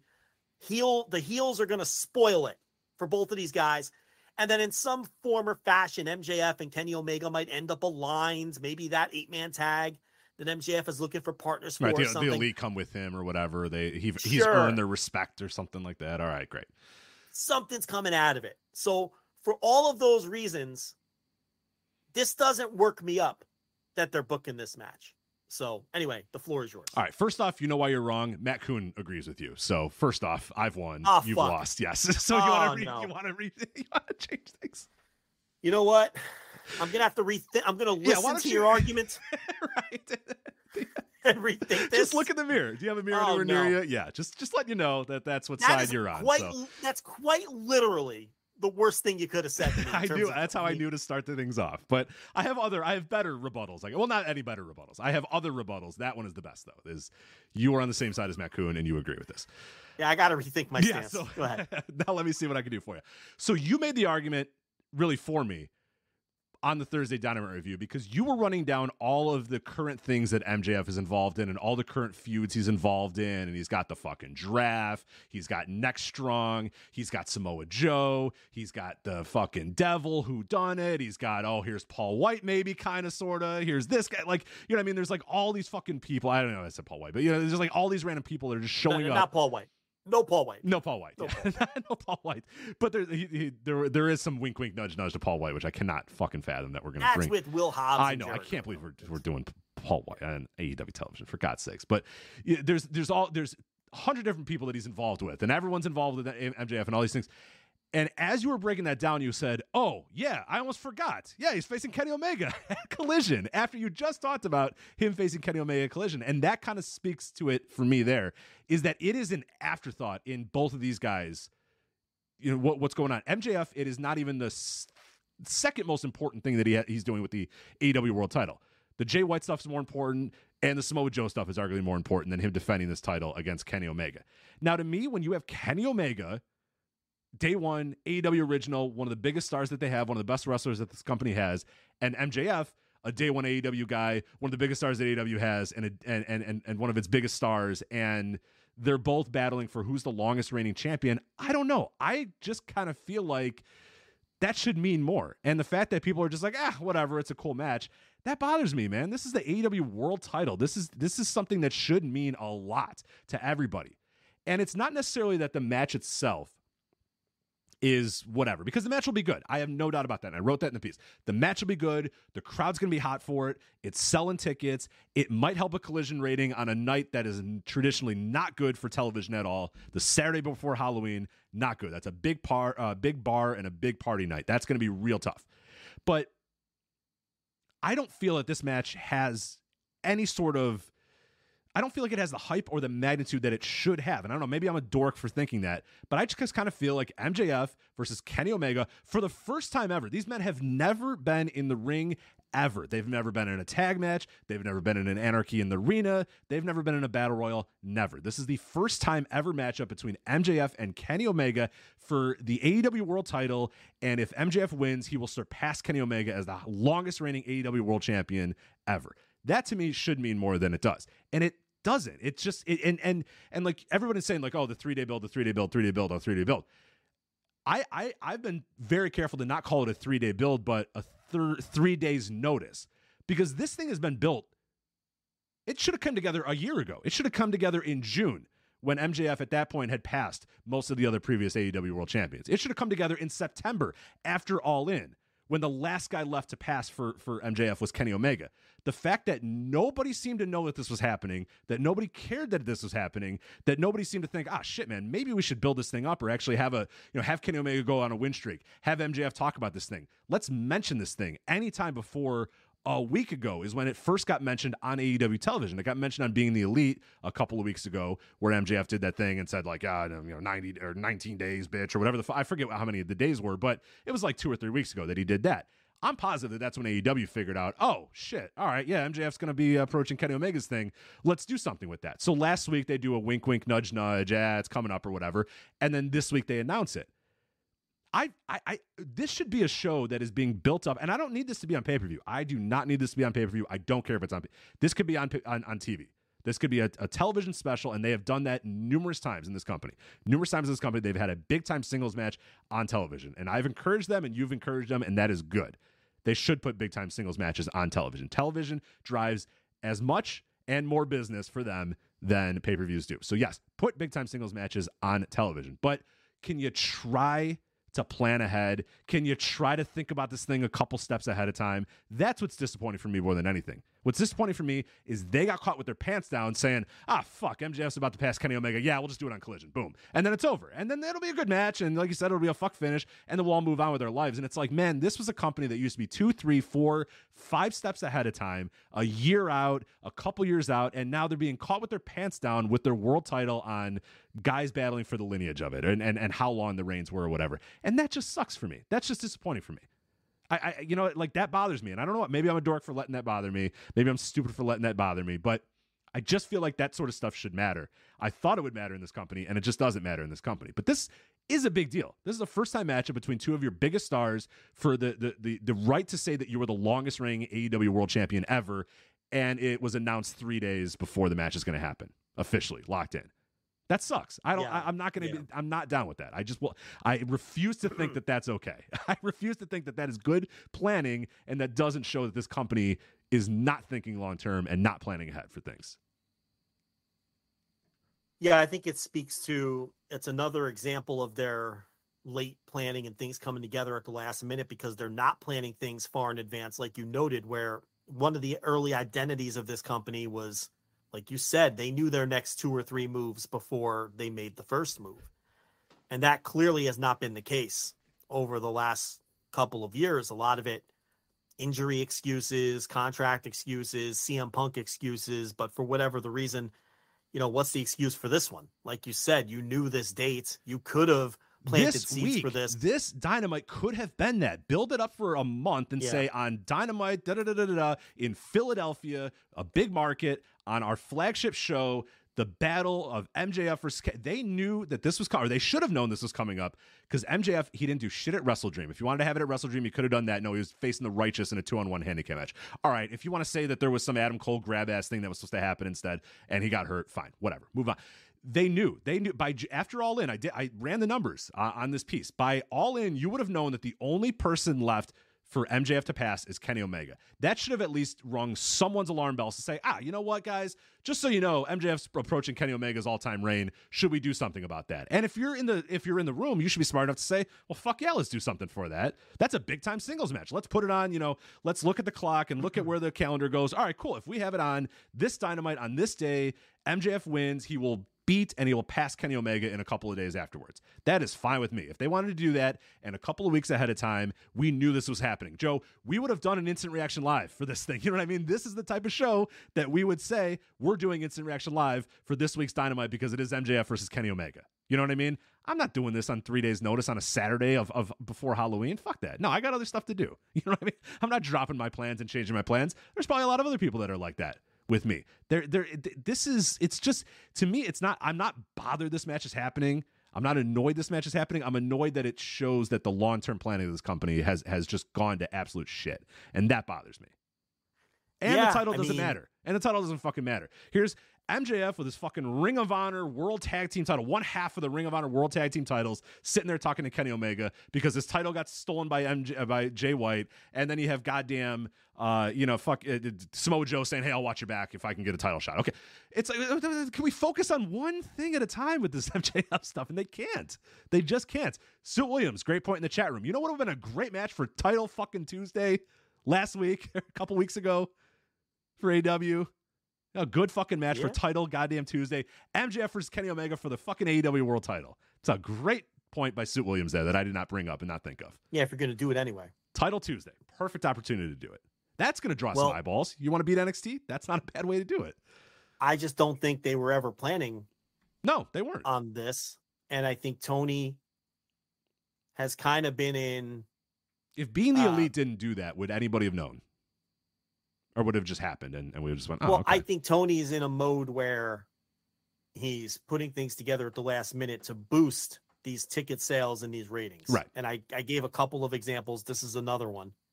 So I get the sense that no, they didn't know that this was coming up because they never planned on doing anything in this direction. I'll tell you what, too, Kenny Omega's portion of the promo was terrible. It No, didn't really good. get me excited for the match. I mean, he drops the ball sometimes with these promos, you know, and, and this was an example of that. He did not give a compelling promo face to face with it. I thought MJF was fine. He wasn't anything special either, but I thought Kenny in particular wasn't any good. Look, it either speaks to another example of just things coming together later, things coming together sloppily or not. You could have just had him, if you wanted to plan this thing out ahead of time, you could have had MJF just doing a countdown for the last few months. right. I am X amount of days away. It would fit his character. Would he the pride that this guy would have yeah that that is it absolutely fits mjf to say you know what in a Yeah. 100 days kenny i'm passing you and i'm going to be the longest reigning aew world champion i'm taking another thing away from you to prove that i'm the best guy in this company i'm the best guy we've ever had i'm the best guy we've ever Now he's playing fucking grab ass and calling adam cole on his phone in the in, the- in the segments and then Yeah. we're stuck with our pants down three days before and go ah fuck all right yeah kenny versus mjf it's now just we need something. Yeah. right. Well, look, you know, you're real passionate about it, and I can tell you're fired up. I should stop it, caring. Why do I care anymore? You're right? making all these great points, and and the, the fact of the matter is, anyone who's listened to my reviews for the last few months, maybe the fact that I'm not is I'm just kind of checked out on their stories and their booking, and I, I I'm become more checked out each week. To me, I I am no longer emotionally invested in AEW. I have reached a point where I watch the shows every week partially because I'm covering them, no longer just because I simply enjoy them. Um, and I watch them to see the occasional great match they put together. I watch for the great pay per views, and I watch for newsletter reader Tony to to rear his head every now and then and give me a Místico versus Rocky Romero, and you know give me great pay per view matchups and bring in Will Ospreay and do all the things. I know that Tony the Smark is still in there somewhere right? The problem is I misjudged him a little. You know, Mid South Tony is just as much sports entertainment Tony. It's just who he is. He likes this shit. He likes this shit. Yeah, it might be time for people to stop doing the thing like, oh, well, MJF has obviously corrupted his brain, or oh, uh, this guy's corrupted his brain. He he likes the shit, man. You know what I mean? he and believe me, it. there's some of that too. I'm sure, but he clears it all. You know, it all still goes but it's him. very obvious that he likes this shit. You got to stop letting Tony off the hook. Tony likes this Roderick Strong stuff. He likes time. You could you could tell he loves timeless Tony. he loves by the tone of his Tony. Yeah, He thinks that's brilliant. He thinks that Tony likes this shit. You know, I I, I know Mid South Tony's in there, and I know Newsletter Tony and Smart Tony is in there, but he, he's sports entertainment Tony too. And you know, they've pushed me to the point where it's just like, all right, I'm just not emotionally invested in this stuff anymore. I, I'll watch it to see the bangers, like everybody else. I'll watch it for the great pay per views. They're all all time pay per views.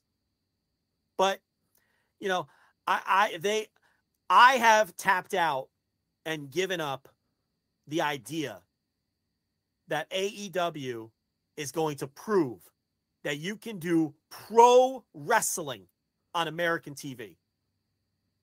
I'm done. I'm done waiting for it. I'm done hoping for it. I'm done thinking about how they, because it's not going to happen. It just isn't.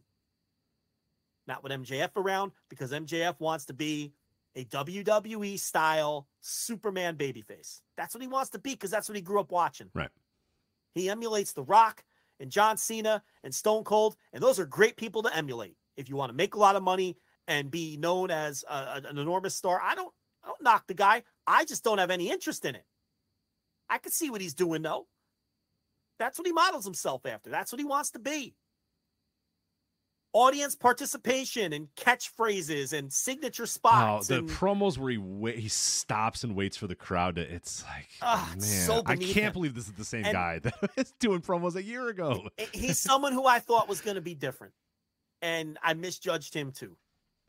To and, you stop know- and wait for the crowd. Oh, He's no. got his millions. He's got his seven-figure deal, and you know he's he's gonna be an all-timer. He's gonna Yeah. do all the things he wants to do. That's great, but this is not where I thought we'd be with this company at this point. It just is, and that's why maybe I'm not as worked up about it as you. But no, I also do think that this is just Tony trying to drum business. Right, sure. And, And- and you know what? After Saturday, I'll enjoy it and it'll move on. And it's like, yeah, this is something that could have meant something and now it does. And then, Yeah. okay, fine. It's a great match and we'll talk about it and then we'll review it and, and move on. with Yeah, I'll tell you what. People misuse this term, but this is hot shotting. This is hot shotting. Yes, yes. Tony is hot shotting, and he's doing it a lot because the business isn't great, The seat's hot. and he's trying. the seat's warm. That's right, and he's trying to dial it up, and he's got a television contract due soon, and you're hot shotting a match on three days notice. You're hot shotting Místico into town. You're hot shotting Okada into town. Those were announced a couple days ahead. And it's also, you know, don't don't uh, don't overlook this either. You get the sense that Tony believes in announcing things late. Mhm. I think it's it's somewhat strategic as well because he does it a lot with his pay-per-views. Where a lot of the matches don't come together in some cases until less than 24 hours before the show. So he he kind of philosophically believes in announcing some things later. So I think it's a combination of all of those things. But you know, I, I don't know. I, I don't get. I, I'm not emotionally invested in the booking anymore. The only thing that drives my emotion in this company is the is the is the horseshit, childish, juvenile nonsense all over Dynamite. That pisses me off. And you know, Roderick Strong and all that bullshit. That and and and I'm gonna tell people right now. I know a lot of people are sick of hearing it. It ain't going anywhere. My my the pedal is on the fucking floor and it's staying there because someone has to say it. Okay? As long as they're giving it to me, I'm going to complain about it until I stop doing the reviews, which isn't impossible by the way. You know me, Rich. I can be very fickle. You've quit I- before. you, you've when, quit. when I've had it, I've fucking had it. When I've finally had it and made a decision, I'm done. Okay? And uh you know, so, you know, but until then, if you keep giving me this shit, I'm going to keep complaining about it and telling people why it fucking sucks. You know, so that annoys me.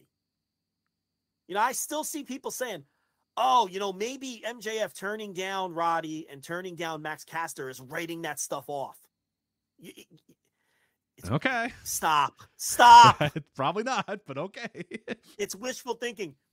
I was told I was crazy six months ago. Slowly, people are coming around and hopping on my bandwagon and go, "Holy shit, you're right." And those people are, who are still holding out hope, I'm just, ah, you poor thing. I'm sure they've You think this is all go- formed a, an orderly line to apologize, right? You know what? I'll be honest with you. I've gotten some DMs. Look at that. Look at that. Tell you what, I would never say names. Obviously, I got one for you. Um, I'll just read you what it says. Um,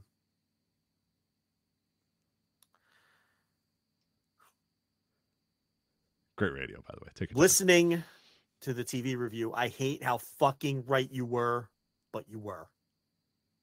And it goes on to say some other stuff that might reveal who it was. Basically, someone who's a well respected, connected person who vehemently disagreed with me when I talked about the directions things were going. But someone that I get along fine with and everything. But um yeah so i get, I, I do get stuff like that from from various people you know but um look this shit's not going anywhere it's not going anywhere You told people The fucking- December. You didn't said, we warn s- people you about the fucking giraffe the giraffe. Nobody listened to us about the giraffe, and that I feel like it's getting bigger every week too, right? I feel like the giraffe's getting bigger. This week it was huge. It's just I don't know if I'm focusing on the draft more, but like such a large draft. But yeah, that fucking draft is will be everywhere. It'll be on a shirt and it'll be in every single match, and people will chant draft, draft, draft at, at, at point. Yes, that draft is not going anywhere. Of course it's not. yeah And everyone's got a thing now. Uh, Garrett Kidney, great tweet. Great tweet last week. Phenomenal tweet last week. Obviously, co- uh, uh, also the co-host of the You've Got to Be Kidding Me podcast on the Voice Wrestling Podcast Network says, to if I don't paraphrase, I, I won't get the exact tweet out, but essentially just how much AEW's fan base has changed is Daniel Garcia used to get chanted, "He's a wrestler, he's a wrestler," and now they chant, "Do the dance, do the dance." yeah says it all right there. here you go i was hoping some balance would kick in for aew post all in but we aren't seeing it and there's some real red flashing lights now but yeah i admit i rolled my eyes at many of the tv reviews in the spring and now i just want to turn this stuff off Look at that. All right. So you are kind I of getting apologies. Yeah, that's I'm I'm surprised. Look at this. I I don't want it to be this way. I want this company to be great. I, I I just wanted them to do it different, and they're not. Nah, it's over. It's fine. It's the same old shit. So it's it's dressed it's up with some better matches. a really uh, yeah. They still have phenomenal matches. So as long as they still have good matches and good pay per views, I'm still tuned in. I'm still watching. But yeah, the the day to day booking where I care and shit is probably done. You know, I just I just I, I wanted to prove that you can do pro, and this was our this will probably be the only chance any of us will have in our lifetimes because this was the perfect storm.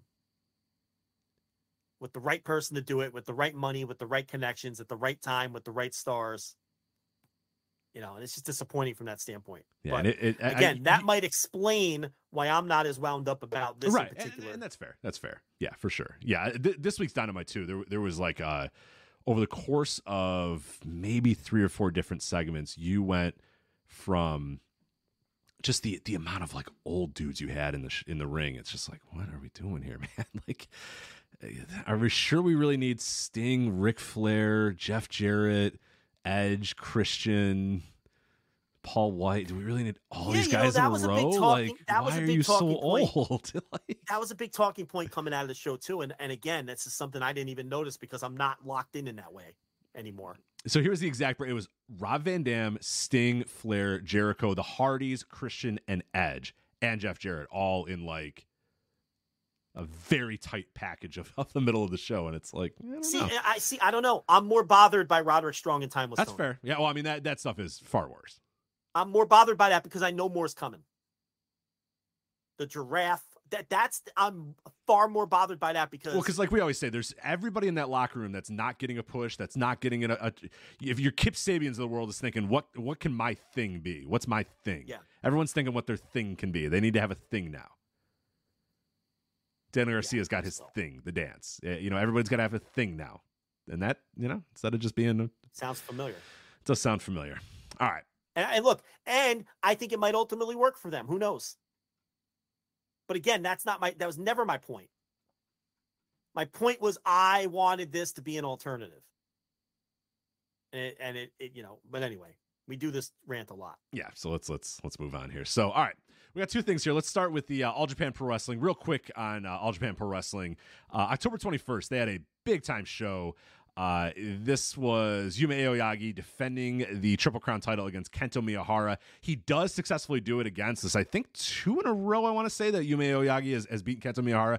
Might be three in a row, but I think for sure two in a row. So he's starting to get a bit of a win streak going here and, and, and getting a little bit of momentum uh, here over Kento Miyahara after so many years of not being able to get past him and not being able to you know defeat him. Yuma Aoyagi kind of feels like the dude right now. You know, I mean, he, he's he's a Triple Crown champion. He's held it for a little while now. He's defended against Kento Miyahara, so that was good. And, and we'll talk about that match here in a sec. But I think the big news out of this though was to me the shocking debut. I don't know about you. I was shocked when this man showed up, and the people in the crowd were shocked as well. When after the match, Kento Miyahara is done, he goes to the outside to kind of get outside of the ring, and all of a sudden, here comes Katsuhiko Nakajima, former Noah wrestler. Nakajima shows up with a, a bouquet of roses to hand to Kento Miyahara. But he's not handing it. It's professional wrestling. He smacks him with the, the roses and leaves through the crowd, presumably making his debut in All Japan Pro Wrestling. And what a coup for All Japan Pro Wrestling, man. What a signing. I'm all in on Nakajima and All Japan Pro Wrestling. Where are you at with that? I, I don't mean to derail. I, actually, you know, I'm not going to do it. I, I, you can find it yourself. I, I need you to go find John LaRocca's comments on Lola Vice. I saw that. Carmen I saw. I saw. I saw. We'll talk about it on our Discord. Go to go to Are you voicewrestling.com fucking slash kidding me? Discord. Yeah. Now we know it's a gimmick and it's just fake. Yeah. so- He's a gimmick. He has to be a right. gimmick. So just block and, and move on with your life. Yeah. He's a gimmick. and they had oomph on their stripes. That's the no. They had the the opposite of oomph on their strikes, sir. You were watching a different match than me, or you're a bad not faith. only is he not doing a gimmick, it it doesn't get any traction. no. Um. All right. So what'd you ask me? You asked me about Kento Miyahara I, and you, you were quite no, no. I asked you about Nakajima. I know you were quite distracted. I asked you about the debut, All Japan Pro Wrestling debut Oh, Nakajima, yeah. of Nakajima, who comes out through the crowd, gets gets those gasps that you only get from a pro jump. You know what I mean? Where the, the women are just like, oh my, they're just screaming, they're just yelling, they're just weeping as it's happening. As Nakajima shows up in this building in All Japan Pro Wrestling with a bouquet of roses, hits Kento Miyahara with those roses, and you know those guys. No love lost between those guys over the years, but uh, it appears that they'll start a feud there. At least I think guess they've they've come Yeah. to they've eased up a little bit over over those. They might still despise each other, but might still think, hey, let's make some money while we despise each other. But uh, Ah, They're clearly doing business. yeah, they're doing business I- together, which that's fine. That that's you know who cares. this is not good. I don't need them to go to dinner together. I just need them to make money together and make have good wrestling matches. So Hey, look, if this is if this is his where he's going, if if he's ultimately ending up in All Japan, that's a nice surprise, you know. And and we know for a fact that AEW had interest because Tony Khan said so publicly, and um, you know, I don't know if WWE would have. He would have gone gotten nowhere there. I mean, let's be honest. oh god, that would have been terrible. Um, yeah. But um, yeah, I mean, if he just finally wore out his welcome in Noah with the management, with the wrestlers, and you know, if It's if a great All move. Japan he was his- not going to go any better. Nothing was ever going to get better in Noah. Nothing was going to get better. not for him, no way. You know, not a chance. And um, a lot of it is own doing. Let's be honest. He's a surly guy who makes bad decisions, and he's a hothead, and a lot of people don't like him. But But other than that, other than that, yeah, no. But he, um, if this is if if he just decided I got to get out of there, and and you know if if this, because he could just be a freelancer, or he could be, you know, biding his time and have a deal with somebody else, New Japan or WWE or AEW that doesn't start for a while. But if this is his final destination, man, I am excited about Katsuhiko Nakajima entering that All Japan mix in 2024 because they have had a great year. I mean, am I watching every show from Shinkiba First Ring? I am not. I'm watching all the shows that matter. I'm watching all the matches that matter. They have creeped up on Noah in attendance right under everybody's nose with a fraction with a fraction of the resources and backing. All Japan, let's be honest, it's an indie. Mhm. It's a fucking indie With scratching and name. clawing every day to survive. Yes, with a legacy name is the only reason you wouldn't consider it one. You give them the respect because they have the All Japan name. Noah is backed by a fucking corporate conglomerate. And you could see it in the production values and everything else and the budget. And All Japan has creeped up and caught them in attendance, which is what happens when you poison the well by sending Jake Lee to those guys.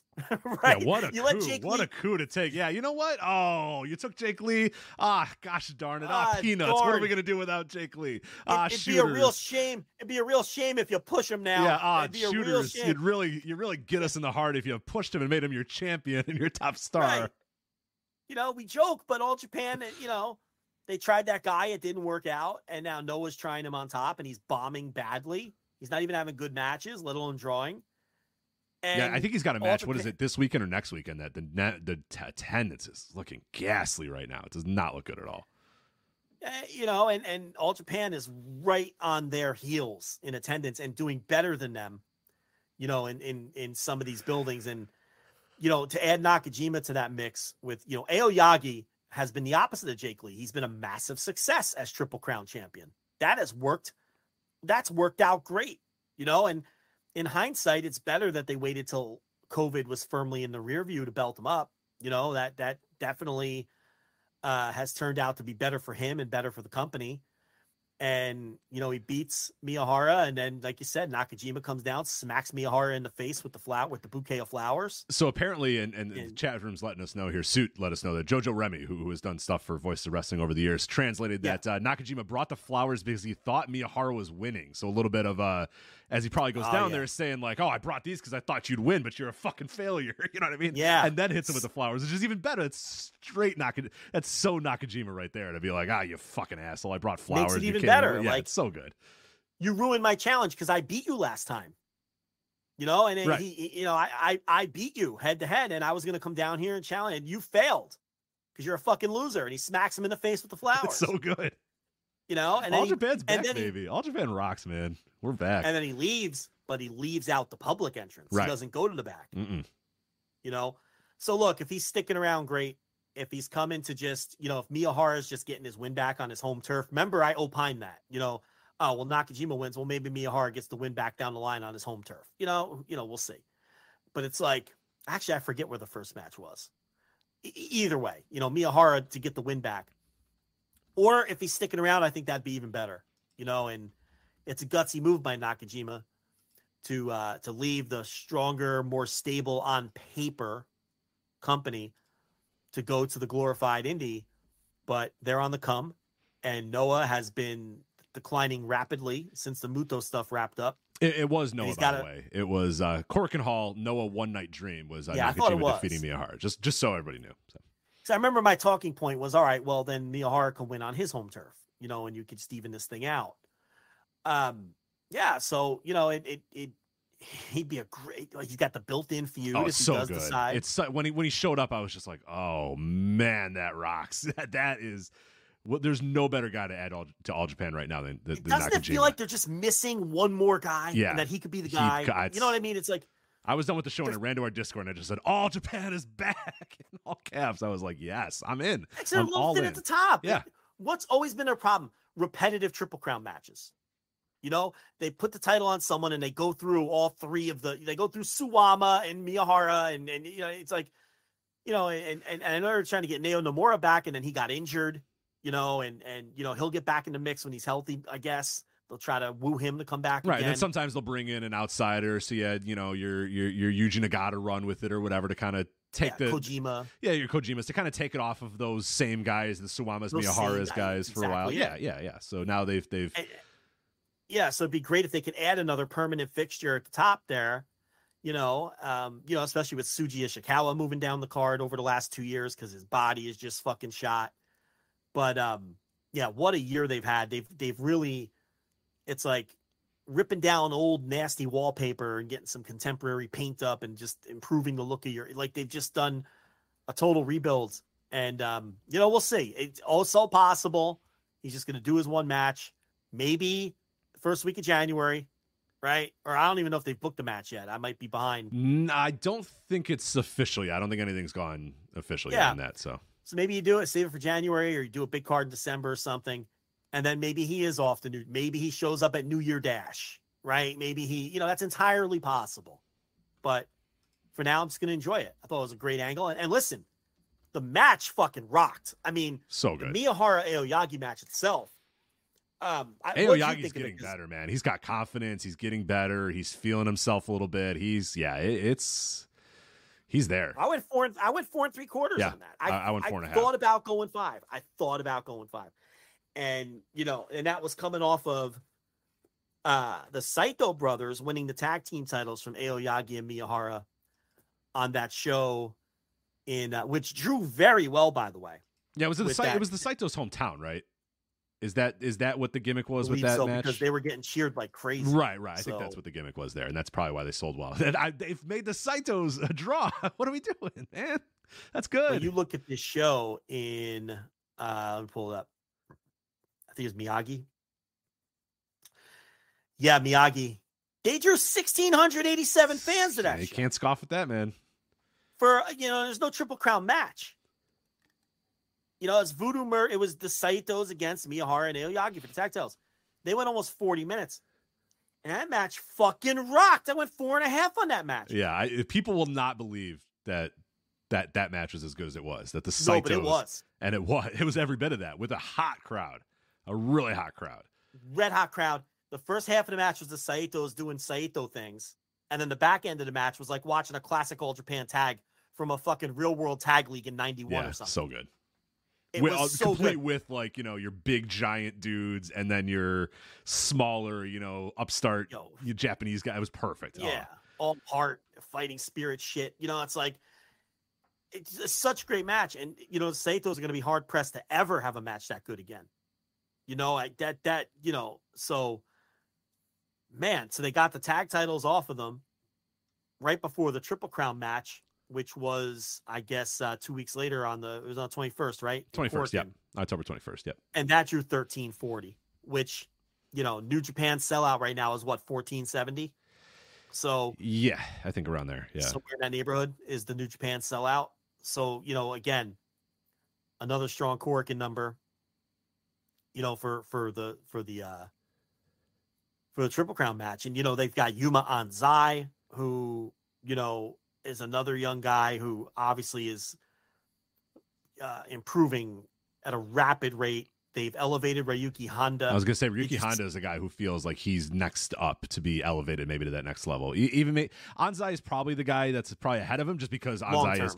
But I, I feel like Anzai is more of a long term guy, where, whereas Ryuki Honda, maybe you can kind of get him ready for that next level sooner than you would Anzai. Because Anzai, when you, you when he goes to that top level, he's going to be at the top level, and then uh, you probably want to make sure that that's the exact right time for that. Uh, uh, for him, but uh, yeah, you got Honda who, who's been pretty good, and and I just like a lot of their booking down card as well. I mean, they're bringing in a lot of you know cool dudes from uh, you know the guys that they are bringing in are, are all pretty solid. You know, on this night you had and Rookie Doi show up and and and and those sort of guys. So I don't know. Yeah, Doi's I- been in, yeah, Doi's been in and out all Yeah. year. Minoru, Minoru Suzuki has been in that because he has that unit. Suzuki has a unit with Naruki Doi and um, I always forget Hokuto Omori. I Hokuto Omori. Yeah. Hokuto Omori. You know, and you know they they've been in and out, and they've been kind of working together. And you know they brought in Kojima last month for a little run, and he had the title match against Aoyagi, which was a great match. And then Aoyagi later in the month defended against Ryuki Honda, and I went four and a half on that match. So they've mixed and matched very well with the guys they brought in. Earlier in the year, they were you know fucking around with Onita, trying to get you know squeeze the last bit of drawing power out yeah, of that, him. that was that was there were some rough periods there where I was like, "Ah, I don't but it was about this." different. But Yeah. it was different, you know, and it, it, it and it all of this has combined to inject some life, you know. And Rising Hayato is a guy who I used to loathe, and he is much improved this year. I love that. That opener was Um, solid as hell. That uh, Aoyagi and, and, and Rising Hayato versus Omori and, and Yoshitatsu, Takao Omori. Yoshitatsu, nothing to really scoff at, but that that the Aoyagi Hayato team is good. They're really, really good. And and and yeah, I, I'm I'm with you. I've kind of always like, eh, I don't know about this guy, but he's he's he's won me over for sure. And they brought the DDT. They had Harashima on that show. They had um, Yeah. they fucking Shinya Aoki on the show. Like they they they do different and interesting things, and they've been doing that all year long. And um, you know, so I'm I'm really looking forward to them building on that in 2024. Look, we were on top of this in January. It was obvious in January that all Japan wasn't fucking around this year, and they were gonna do, and they were gonna be different. If nothing else, they were to be different. And we're to remember this year for them as the year that Yuma Aoyagi finally got the big push and got the title. And now it's his company. This is his company now. He's had too many great matches. He is a legitimate wrestler of the year contender. He's not going to win. He's not going to finish top three, but this is a legitimate down ballot wrestler of the year contender Mhm. for what he has done on their scale not just having great matches every single time out. Look at their business improvements. You can't overlook them come award time, Aoyagi. You can't. So, uh, yeah, I, I I am hoping Nakajima sticks around. That'd be the healthiest thing for all Japan and for the scene, rather than just New Japan picking up another guy. Right. That, that would stink. Right. Yeah. And just add him to, you know, another unit or Yeah, whatever. you know, I'm not going to complain necessarily if he ends up in New Japan. How can you? but it'd be so, but- yeah, it'd be so much healthier for, for the, the business for, for him. all Japan to, to yeah. up. Yes, so much healthier. The New Japan doesn't need them. They got uh, what a, ha- half a dozen fucking guys on the verge of becoming stars. all Right. these They're, guys they're yeah, they're A, not going to be able to push him into the main event scene because there's just too many other guys there.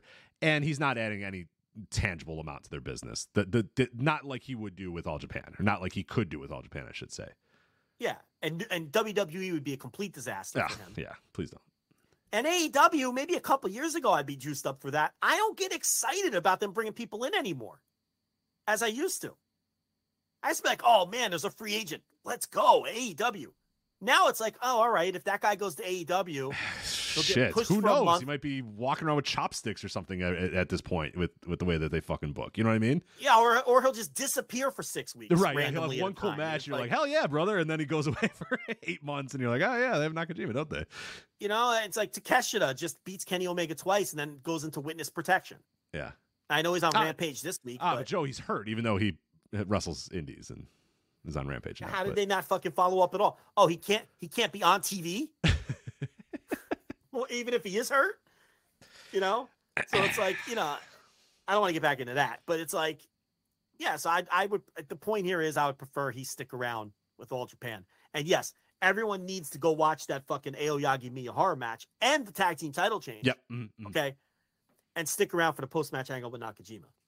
Yeah, that match. Do not do not skip the match. Watch the match for sure, and uh, and then uh, go watch the angle. Yeah, it's funny because the one two three happened, and I closed out of the window, and then I went and read something about the match, or just trying to see if it kind of matched up with what I thought about the match.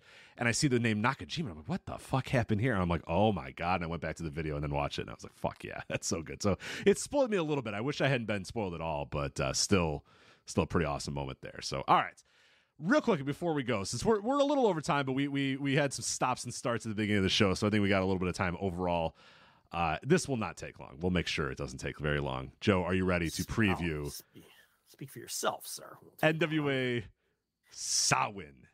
Sawin? What? No, this is different than what you said before.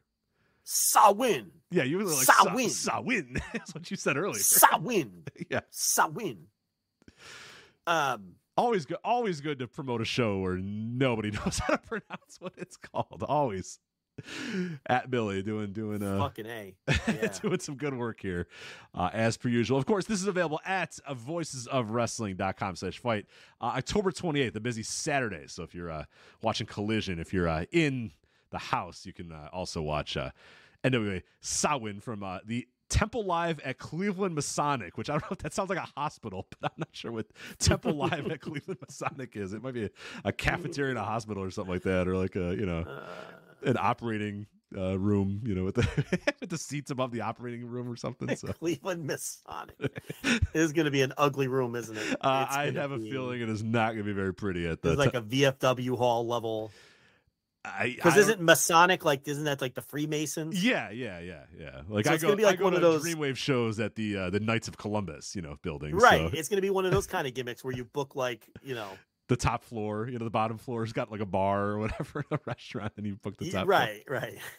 There's a bunch of old guys drinking at the couple guy yeah, bar, and then whatever party you're attending is uh, on the other floor. Yeah, that's the kind of building this is. Which Temple Live.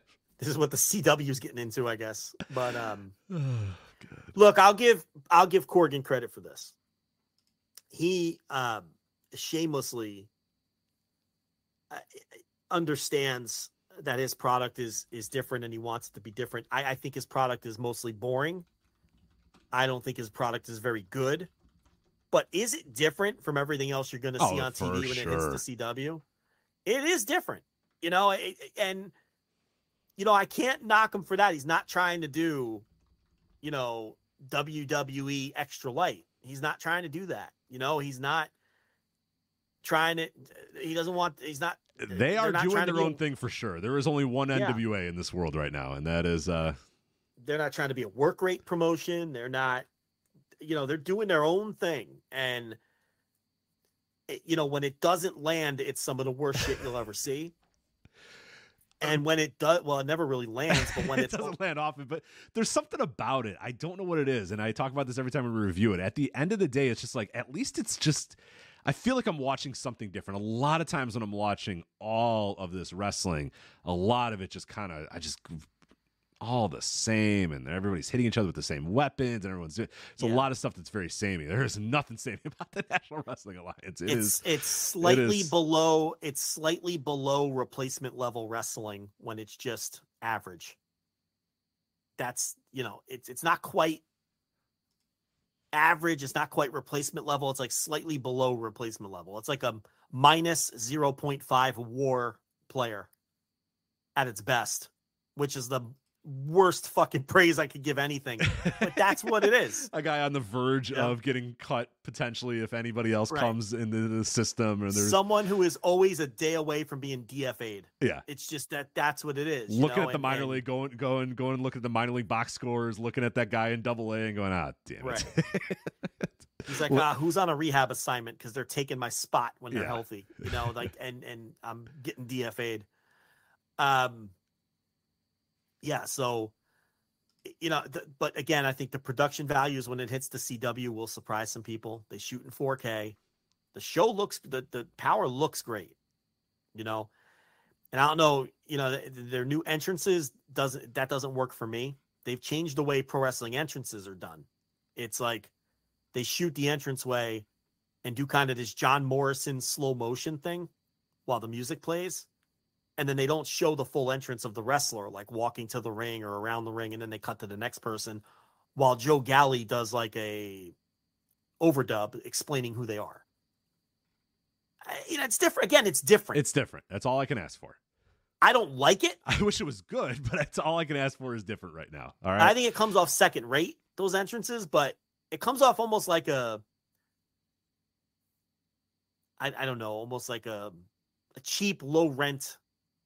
Well, it's kind of what go on I don't yes I don't know. It's just it, it's uh, you know, entrances are an important part of wrestling to me. So trying to change that I don't think is wise, but again, it, it, it at least comes across different. But uh, look, the pay per view is overbooked again. There's a hundred fucking matches on this thing. I don't know anyone who's worked up for EC3 versus Tom Latimer for the. But it's you know, it's a NWA no limits match though. I don't know if that's like the TNA X division, which of course is not about weight limits. It's about no limits. I don't know what a no Rich, limits match is. Do you know? I promise you, I watched every episode of Power since the last pay per a no limits matches. I don't know what any of these matches are. Damn it! All right. I know what the riddle box is because Violent J did an explan- explanatory video on the last Power explaining the riddle box match, which is Violent J and the Brothers of Funstruction against Vampiro and La Rebellion. Yes, Put Vampiro's Vampiro in the ring there. again. All right. The guy who the last time he was in the ring literally couldn't take a step. Uh, he's back. All right. Good. Great. So they're gonna have boxes all over the place loaded with weapons, basically. But everything has a step. Are you ready for the Devil's Last Dance Ultimate Hardcore War? of course I. am. Are you ready for the Burning Lake Brawl? I very. I, I I need to know about the Burning Lake Brawl. I, I got to know what that I, is. I I wish I could tell you. I you know, Thrillbilly Silas Mason defends the national title against Chris Adonis, which has Burning a Lake chance Brawl. to be a two and a three quarter star match and the best match on the show. And I don't know what the fuck it is. How about Pillar to Post for the junior title? Colby Corino versus Joe Alonzo. Now is this okay? This one is it a strap match? I don't know. Okay, I had a guess about that, but I guess you cannot confirm. I either don't pay. that, yeah. Well, listen, I either don't pay close enough attention or they never explain anything. Uh, I would guess that they probably don't explain it. Is it would be my my guess. So you got know? that Um, Knights of the Round Table tables match. I I think I get this one. I bet this is going to be a tables match. My favorite tag team in the world. Not really. Uh, Carnage and Destruction, or Carnage and Damage of the Blunt Force Trauma uh, versus Knox and Murdoch in the Knights of the Round Table tables match. blunt force trauma, affectionately known as Dollar Store Doom. right. I love this is so Um, weird that like all these other things are like Halloween themed. Like this, if you go to the NWA's website, it's like join us for a spectacular night of wrestling or whatever. And Yeah. then like all these other things are like the Riddles box, the Devil's Last Dance, the Burning Lake, and then it's like Knights of the Round Table. Is that scary or something It's scary? it's like NXT for hillbillies, or Right, something. but like, why is Knights of the Round like? Is that scary? Are people scared by the medieval times or something? Look, man, here's the thing. You have questions, I don't have answers. Okay. I don't know what to tell you. Matt Cardona's on the show because he's on every fucking show. Yeah, I versus don't know. TBA versus TBA, always dangerous. They Uh, finally pushed uh, Talos, the tall guy yeah, that we complained about. They pushed, they, have a seven footer. If you're the NWA and you have a seven foot man on your roster, you push him. You're the NWA. You know, it's a seven foot man. It's like impact with, with Feel the Glow. You just got to push him. you gotta push Talos. You gotta do it. So they finally did. He's one half of the U.S. Tag Champs. There it is. Now listen, they're not. Listen, Daisy Kill and Talos, they're not making anyone forget the Fantastics. Okay, but they're the they're the U.S. Tag Champs, and they're going to defend against J.R. Kratos and Odinson, on the pre-show. who most people are familiar with. on the pre-show. One of Oh, four a pre-show matches. match? Uh, is a pre-show match. Yeah, one of four. God matches. on damn it! I thought that was on the pay per view. no, no. All right. Celeste, Well, either way, Celeste is getting a booking. I believe this is Celeste, whatever was Bonin or what was her last name? The former. Uh, oh, is it? I I think so. I don't know if it is for sure. I would assume it is. The former, what was she? Tiffany. It's not her. Okay, it's a different Celeste. I apologize. Well, who's this Tiffany Nieves? I don't know who that is either. I don't know either. Who knows? Okay, so sorry. Um, this Celeste is not that Celeste. Not that Celeste. Sorry, move on. Um, you know the fucked up thing? I watched this show. you know, you spent how many hours watching NWA, and you know as Last much as I do about this show. and I've watched yeah, zero. it's incredible. I've Yeah. watched nothing. you know exactly the same amount that I do. Rock and roll tag team match. Let's talk about this one. The Southern Six, Kerry Morton and Alex Taylor with Ricky Morton versus the Headbangers. Yes, those Headbangers, Mosh and Thrasher. and I promise you they weren't on any of the TV. So I don't know how this match came to be. Now, the Southern Six is a cool little group. It's Kerry Morton, Ricky Morton, Alex Taylor, and Silas, Thrillbilly Silas. They cut good promos. It's some of the better wrestlers in the company. I don't know why they- they're wrestling the fucking headbangers. I don't know. Get them out there. Did you notice the picture of the headbangers they're using in their socials? Are It's like from- 1998, man. Not even of their Yes. ROH run of like No. mid attitude era. Yes. Absolutely. Not even that fucking horrific run that, that Jim Cornette put him on in the NWA or the uh, the, RO Guardians or- of Truth. yeah, sir. the Guardians, of Truth, In, in in Ring of Honor. No, Mosh and Thrasher. Dude, I saw those dudes at a hockey game right around that time, 1998. Those dudes are fucking massive. You don't realize, like, it's one of those things with like Yeah. wrestlers, like Yeah, Billy yeah. Gunn. Dude, you walk into a building and Billy Gunn is there with normal human beings. He's like the fucking biggest dude you've ever seen in your entire life. Yeah. Yeah. Well, he there's all those pictures of Billy Gunn next to Brock Lesnar, and he's like just as big. Yeah, oh yeah, yeah. He's massive. But then yeah, I'm walking around the, the concourse of the United Center or whatever. It was like the night before WWE pay-per-view or whatever. And here come these fucking monsters. I'm like, damn, those guys are huge. And I'm like, wait a minute, those are the headbangers. Yeah. They're fucking That's massive. Yeah. He's so big. like Thrasher's like 6'2, 6'3 or whatever. Just fucking Yeah. Mosh is just yoked out of his mind. I'm like, man, wrestlers are a different animal. But uh there you go. Yeah. But um yeah, I mean, I don't know. It's uh it's it's All right, so we have. We have two things in the note of chat room I got to bring up. Z says, and I don't know if I believe this or not because how could I possibly know this? Ah, that's that Z is a prankster. He is a prankster. He says, I know what the rules of the Kings of the Round Table match is. It's just a table match, but the tables are round. I don't buy that. I don't think the tables are going to be round. I think they're just normal. You got to be wrestling table. careful with Z. Yeah. He does bring up a good point, though, Um, about the Southern Six. Uh, he wants to know why they're called the Southern Six when there's only three members. Listen again. I don't have you ask questions, I don't have the answers. Okay? There's never been six members of that crew. Never close. Never even remotely No, close. even even with even with Ricky Morton, it's like four at tops. You know? So, so I don't have an answer for you. But listen, it really is a different product. Absolutely. a it's, uh, submission match between you- Jax Dane and, and, and Blake Bulletproof Troop. You see, you wanted to talk about that so you can you you Uh, just so people know, Troop. it's not Black Troop. Just so they that's know. been bothering you for That months. been bothering me. It's Black stuck in my craw. Isn't that the term? Stuck in my craw about. It's the- been sticking in the craw for sure. You know, so you know what I want to see in the NWA, the National Wrestling Alliance on the CW? I want to see Brock Anderson. What do you think of that? oh, I love it. Free agent. Do the wrist roll thing like his dad did. Wouldn't he fit in here? Oh, absolutely. He'd get in there with AJ Cazana. All the second generation guys, right? You know, Joe Cazana, Help take he's down here all the time. He manages his son constantly. Joe, he's all he, Joe Cazana's all over the show. AJ Cazana. You got Samantha Starr, which is uh, Baby Dolls, Baby Doll and Sam Houston's kid. The Mortons, obviously. Yeah, yeah, you got the Mortons. Got to get Brock Anderson in there. There's so many things you could do. Colby Corino. A lot of second gen. You did forget to mention. They mention waste though. no time. Go ahead. No, I was saying nothing important. Uh, you forgot to mention the Devil's Last Dance Ultimate Hardcore War. Uh, that if Sal and uh, Gags the Gimp, if their team loses, they will forever be uh, indentured to uh, uh, Father James Mitchell. So You know, I think in 2023 it's very important to do a slavery gimmick. That's that's Right. something that with a man called Gags the Gimp. yeah. If anything's going to get over in 2023, it's going to be a slavery angle. yeah, I'm sure that'll work. yeah. yeah, that's Um Yeah, so you know Magic Jake Dumas, you know we're big fans. He's got a whole stable now, Magic Inc. I love it. Yep, CJ.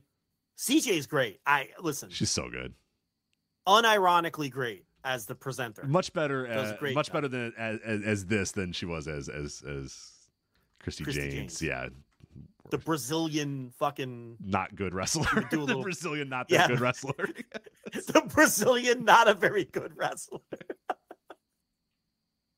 Outstanding. Yeah, no, she's great as the presenter. There's no doubt, you know. And uh, so he's got a little partner, Magic Jake Dumas, now with this Magic Inc. So, uh, you know, it's the National Wrestling Alliance. Get into it, know? man. We'll talk about it next week. It's just chicken. It's fried chicken. I like fried chicken. You know, it's the National Wrestling Alliance.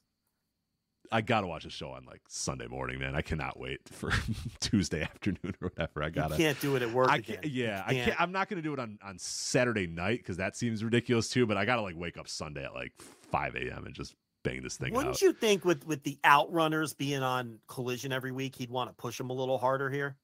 And they're on the opener of the pre-show. It looks like so. Yeah, they're managed by Austin Idol. Wouldn't you want to take advantage of their television exposure? Um, I'm just, you know, I know I'm a, I know I'm a crazy thinker sometimes. I would probably do something with the outrunners, but you know, You Gags, know, Gags uh, the Gimp. I mean, what, then what do you do with Sal and Gags the Gimp in that case? It's a good point. I, I mean, you know, Violent J can't be coming cheap. The man's rich, right? I mean, oh God, yeah, absolutely. I wonder what Violent J is he net- rolling out of bed for fifty dollar payoffs? I Violent J's net worth. Let's see. Should have asked Case to ask him when he was uh, this is always accurate when you Google a net worth, but Yeah. let's let's give it a go. celebrity net worth. This is probably wrong. Says thirteen million dollars. Is is what Probably not that far off. No. though. There's a lot of fucking gigolos out, whatever they're called. Juggalos. They're not. They're called juggalos. Juggalos. A lot of juggalos out there. I will say this website also it gave me uh, suggested for uh, Marty Jannetty, and it says he's worth one million dollars. I uh, Mm. uh He may have been at one point. that uh, Marty Jannetty's bank account has that many uh, zeros in it. No, so that um, I don't think I don't think Marty's bank account's doing that great right now. So. mm, yeah. Now he. uh I'm gonna be nice to Marty, but uh I don't think you have to be nice to Marty. He's kind of weird. Yeah, yeah. I kind of feel bad for Marty. There's clearly something's wrong there. So I, you know, Either way, I, I don't think his net worth is uh, currently a million dollars. so- old punching down, right? Yeah, right, right, right, right. Tell 13 year old JL that one day he would refuse to punch down Punching on down Marty at Marty Jannetty. Jannetty. Yeah.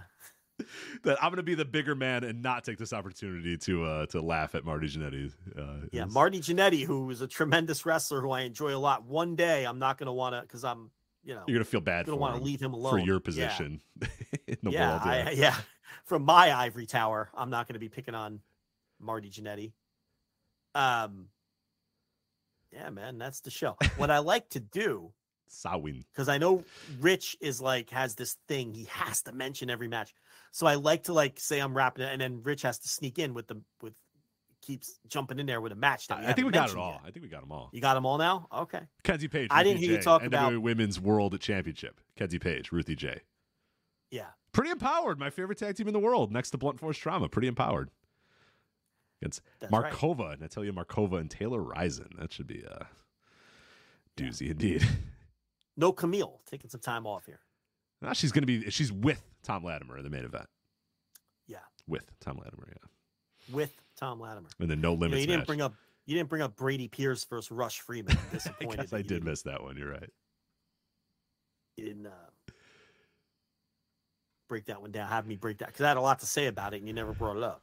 Uh, one, one note about uh, NWA Sawin is uh, no more. Um, no more Velvet on commentary though, so I think it's just Galley and No, she's out of company. Galley, Tim Storm, and hopefully not fucking Danny Deals. the war. It's going to be Danny Deals. Ah, yeah, God damn it, yeah, it's going to be Danny, Deals. Deals. Talking about gambling and everything else. Yeah. just the lowest hanging fruit early 2000s indie manager you could possibly imagine. You know what I mean? good. He's good, Danny Deals. I like Danny Deals. How do you like Danny Deals? I've come around on Danny Deals. His commentary. It's like, hey Joe, hey Joe, you think I got some good odds on this match? And he's just like, I don't Yeah. know, Danny, I'm not sure. He's like some guys I've known, you know. right. I think I can get a good deal on this guy. I think his odds are good. It's just like, hey, he's like, ah, you know, it's just so bad. Oh, Yeah. it's just like the a high school theater production of like a, a trashy bookie dude. I, I guess I've turned around on Danny Deals too. I guess it's fine. So On commentary, he's fine. he's fine. Yeah. With his tumbler, he always shows up with his tumbler too. he's rehydrated throughout the show. Sawin. Sawin. Sawin. yeah, you nailed it. You got it. Yeah. So that is uh Sawin. that is NWA Sawin. Sawin. Sawin. How the fuck do those letters spell Sawin? Uh, you got to ask the Irish man. I don't know. Go ask Alan. oh, that's like when uh, Taya Valkyrie, not Taya No, Valkyrie. Ialfi or whatever. It was the A. Oh, she was Alfie. Her name was Ialfi. No, it was something even more ridiculous than that. It- It was spelled like Ialfi, but her name was like Tara or something.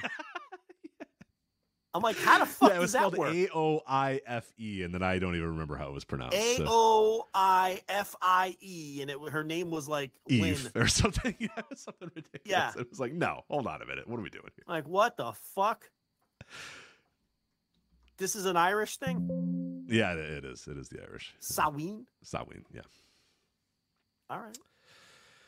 Anyway, before we go, flagshippatreon.com. Uh, Wrestling Observer Hall of Fame shows available there for you right now. We just did a Rest of the World show the other day with Ethan Tyler, uh, a guy who, I, as far as I know, has never been on any other audio shows, is never is not really known in our circles, but uh, rave reviews uh, for that show so far. And it's a region that not a lot of people know about.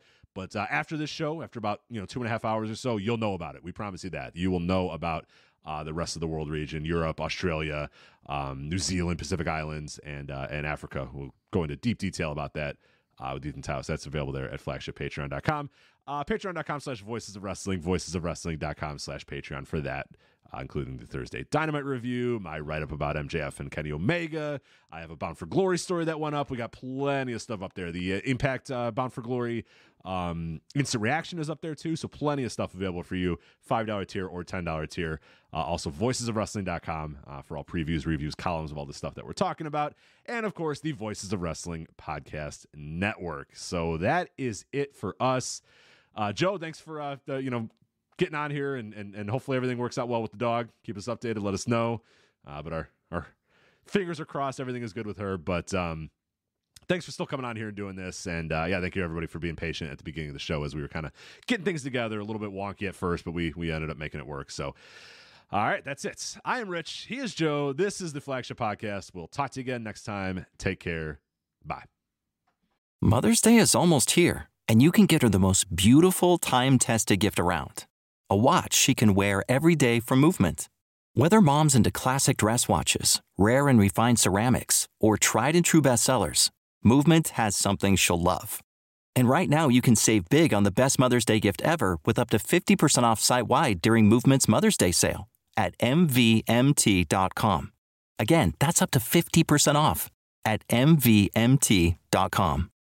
Hola, hola, my name is Ricardo. I am the host of the Lucha Jovers podcast here in the Voices of Wrestling Podcast Network. We are a Spanish speaking show dedicated to discussing and analyzing pro wrestling from all across the world. From AW to CMLL, we talk about American wrestling, Japanese wrestling, and of course, Lucha Libre. If something big happened in the pro wrestling world, we will talk about it. So if you know Spanish or have a friend that knows Spanish or want to practice your Lucha Libre pronunciations, go listen to the Lucha Jovers podcast right here in the Voices of Wrestling Podcast Network. Nos vemos por ahí.